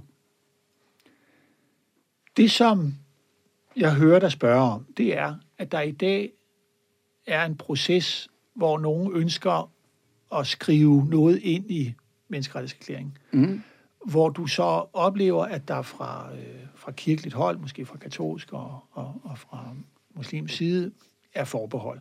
Og det, jeg skal faktisk ikke svare. Jeg har ikke set de der forslag, og jeg er ikke ekspert i, mm. øh, hvordan det er, man laver om eller ikke om i, i det regime, som, som er menneskerettighedserklæring. Jeg ved, at man øh, jævnligt jo øh, mødes for at se, hvordan det går med menneskerettigheder, menneskerettigheder altså overtrædelser. Mm. Og der er alle mulige forskellige problematikker, som også... Men, men hvis også det, jeg siger her, er rigtigt?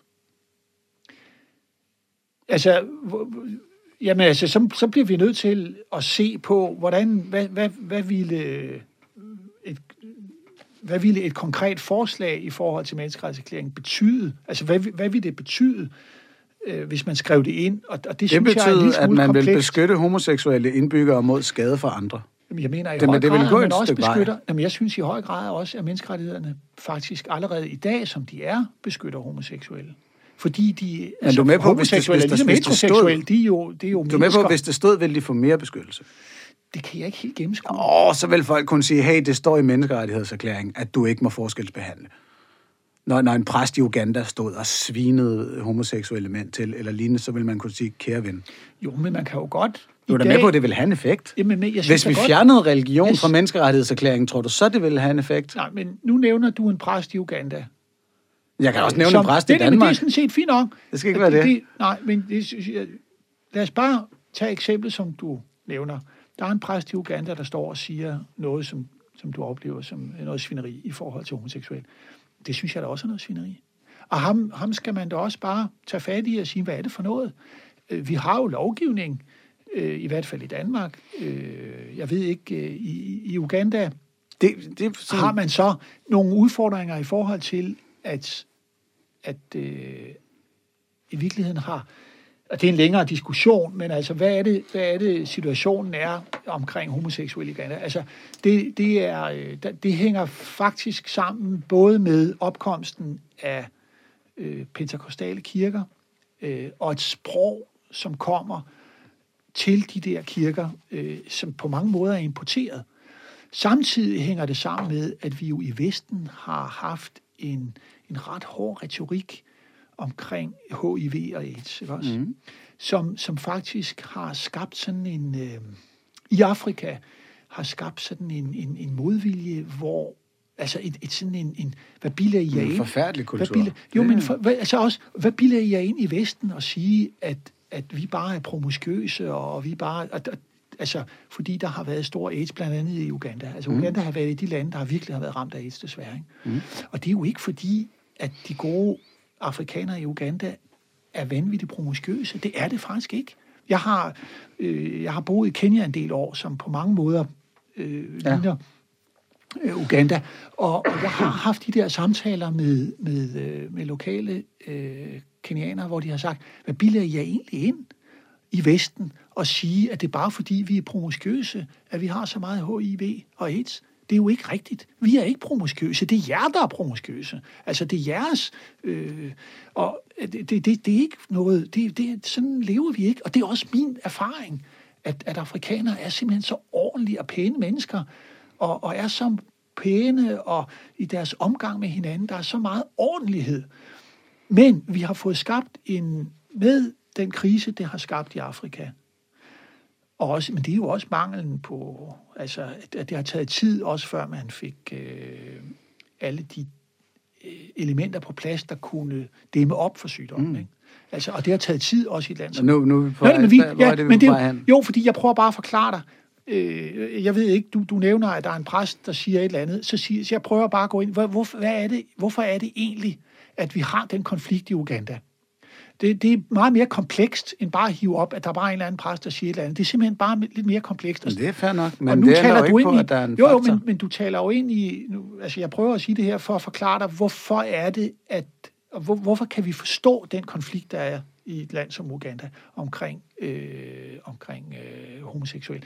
Det hænger også sammen med, øh, at, at, at, øh, at, at, du, at du på regeringsplan har øh, forhold, som, øh, hvor, hvor, hvor Mugabe, ikke Mugabe hedder han, Museveni, ikke vil have, at der er nogen, der skal blande sig i, i hans politik i øvrigt. Altså, det er jo enormt populistisk. Ja, der er masser. Ikke også? Nå, men det er bare, så, så det er men, meget, meget komplekst. Det er ikke et spørgsmål om menneskerettighederne. Det var det, jeg prøvede at, gerne ville forklare dig. At det, ikke, det er ikke så enkelt, at du bare kan sige, ham der står dernede i Afrika, han siger det der, øh, så har vi øh, muslimerne og den katolske kirke, som ikke rigtig efter din mening.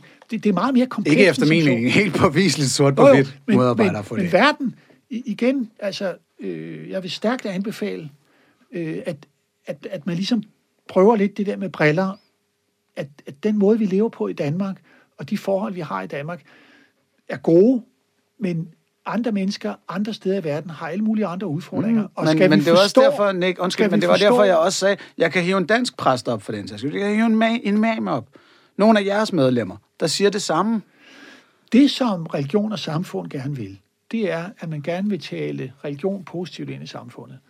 Og religion og samfund er ikke sammen samlet om, at vi skal være imod kvindelige præster eller for kvindelige præster. Det er ikke der. Øh, tag det for ordlydende, det der står, at man faktisk gerne vil promovere øh, mennesker, øh, og at de skal have lov at, at, at kunne, altså, øh, hvad der står, at, at man skal kunne anerkende personers og fællesskabers ægte frembringelse. Det, det er ikke, her er ikke tale om et eller andet snævert spørgsmål om, om homoseksuelle. Det er ikke, det er hverken men, for eller imod. Men du kan da godt se, at der ser en del af det ind i det, ikke? Altså, det, nu det, kender det, jeg dig jo det, lidt, og, og kan høre, at det er den interesse, du har. Jamen det, men, men, og, og det anerkender jeg. Jeg siger det jo det, som en, jeg siger det jo som en, der kan anerkende hvem som helst ægte frembringelser. Hvem som helst. Jeg har ingen begrænsninger på, hvorledes folk må leve deres kærlighedsliv, hvorledes de må leve deres trosliv, eller noget som helst. Og, og det vil jeg ønske galt for alle 5,5 millioner her i landet. Men der er nogen, der har et problem med et bestemt kønsmulighed, jobmuligheder. Der er nogen, der har et problem med en bestemt seksualitet. Og de er sjovt nok for hovedpartens vedkommende organiseret i nogle foreninger, som er medlemmer af Resam. Det er der spøjst. Det, det som Resam vil, er at promovere visionen om god nation. Og, mm. og det er, øh, jeg, jeg erindrer ikke, at vi specifikt, hverken på ene, slet ikke negativt, har haft nogle drøftelser om, om homoseksuelle. Eller, Nej, det kunne jeg da ikke forestille mig, fordi altså, så ville I da virkelig komme på, altså, nej, men, på glat men folk, jeg, jeg tror sådan set, alle er, alle er fuldstændig enige om, at øh, vi er som mennesker skabt i Guds billede. Alle mennesker er skabt i Guds billede. Og det er desudagtet, om de er kvinder og børn, øh, om de er homoseksuelle, eller de er heteroseksuelle, eller, eller de er rige og fattige, hvem de nu er. Om de er gode eller onde. Alle mennesker er skabt Guds billede. Det er udgangspunktet. Og derfor, mm. derfor siger man, at alle mennesker har krav på værdighed. Det er jo noget af det, der faktisk adskiller, skal vi sige, hvis vi sådan går helt sådan på det grundlæggende plan omkring ateisme, altså det, og, og, og det at tro, at, at her står kristendommen på en meget stærk pille og siger, at mennesket, fordi mennesket er skabt i Guds billede, så har det værdighed, og den værdighed skal alle komme til del. Altså, man og, kan og hvad ikke... siger ateismen? Jeg ved faktisk ikke, hvad ateismen... Hvad bygger ateismen egentlig på? Nu, nu snakker vi om... om øh, nu har vi snakket meget om kristentro, men hvad, jeg ved egentlig ikke, hvad, hvad, er, hvad er det fundament, hvad, som, som, øh, som i ateismen siger, at, at, at mennesker har værdighed. Hvor, hvor, hvor ligger det fundament egentlig henne? Jeg synes, det er enormt stærkt, og i kristendom, at man kan sige, at det er det, der er udgangspunktet. Og, og det er for rigtig meget af det, som vi gerne vil i religion og samfund. Det er, fordi vi er enige om det udgangspunkt, at mennesket har krav på værdighed. Og det er fuldstændig ligegyldigt, hvilken og orientering de har. Det er ligegyldigt, om de er gode eller dårlige, eller hvad de egentlig er for nogle mennesker, så har de krav på det. Og jeg ved ikke, jeg ved for lidt om ateisme til at, at kunne sige, men jeg kan bare se, jeg, jeg, jeg ved simpelthen ikke, hvad er fundamentet? Mm. Altså, hvad, hvad, er, hvad er sådan den, når vi er nede lidt i det der murstenen, ikke? Altså, som huset står på. Ja. Jamen, der er ikke et. Nej. Altså, ateismen er jo blot, at vi ikke tror på påstanden om guder. Øh, det er ikke at påstå, at man ved, der ikke findes guder. Det er vigtigt lige at tage med. Bare, at vi, ikke, vi tror ikke på de påstande. Og det vil jo så sige, at en ateist kigger på, hvordan er vi... Vi er her. Vi ved ikke præcis, hvordan livet opstod, vi ved ikke, hvordan universet opstod, men vi har nogle idéer om, hvordan det har udviklet sig. Og derfor kan vi kigge rundt og tænke, okay, vi mennesker er en øh, primatart, der er super avanceret i forhold til resten af dyreverdenen. Vi har nogle kæmpe store hjerner, og vi har nu et meget, meget komplekst samfund, vi har bygget op. Og vi skal være her alle sammen. Det kan ikke betale sig at prøve at slå hinanden ihjel. Det er super dyrt, og det er mega nederen, når man dør, fordi vi regner kun med at leve en gang anyways. Så alle skal have forhåbentlig fred, alle skal have frihed, alle skal have lige muligheder, og lige rettigheder. Og så må vi se på, hvordan organiseringen så end skal være. Men når vi ser på sådan noget som kønnene, så kigger vi på de mange forskellige køn, som der er, er diskutabelt, og siger, jamen okay, du er biologisk set sådan her, og så er din hjerne og dine hormoner gjort, at du ser sådan her ud. Det skal ikke komme i vejen for dine jobmuligheder. Og du har åbenbart lyst til at knalde eller leve dit kærlighedsliv på den her måde. Det skal heller ikke komme i vejen for dine muligheder. Og når nogen så kommer og siger, at der er en særlig bog, eller at en særlig fyr eller kvinde har fået en særlig inspiration udefra på et eller andet givet tidspunkt, og at derfor skal vi gå på kompromis med den ellers helt i vores øjne logiske tanke, at du skal bare have lov til at leve på den måde, du har lyst til at leve, så længe den er offerfri, så bliver vi lidt irriteret. Og så er det, at vi går ind og organiserer os og siger, at nu er vi ateister, fordi det der, det virker ikke fornuftigt. Det er sådan set det. Ja, men det tak for... ja, tak for at få muligheden for at sige ja, det til ja, her til sidst. Ja. Nick, nu har, vi, øh, nu har vi hygget i en time og 35 efterhånden. Ja. Og det er koldt. det, og det er blevet koldt hernede i studiet. Jamen, radiatoren står og banker afsted. Den kan ja. overhovedet ikke hjælpe os. Øhm, tusind tak, fordi du var med i Hvad tror du selv? Og jeg håber, folk blev klogere på racer. Men jeg, jeg, jeg blev også, og jeg, jeg håber, du er, er okay med, at, at dialogen den blev lidt spids. Øhm. Det er bestemt. Jeg synes øh, selv, at, at øh, tro kræver også at blive udfordret. Det er godt. Det er jeg rigtig glad for. Så tusind tak endnu en gang for, at du var med i Hvad tror du selv? Tak, fordi jeg måtte være med. Det var altså samtalen mellem mig og Nick Bredholdt fra organisationen Resam. Jeg tager lige her til sidst en enkelt faktuel øh, sag ind. I 2003 fremsatte Brasilien en resolution, altså et ændringsforslag af FN's menneskerettighedserklæring, hvor de ønskede at have seksuel orientering med. Og det blev modarbejdet af Vatikanet og de muslimske organisationer. Øh, hvis du ønsker det sort på hvidt på skrift, så er Google din ven. Det er ikke svært at finde. Jeg håber, vi lyttes ved næste gang.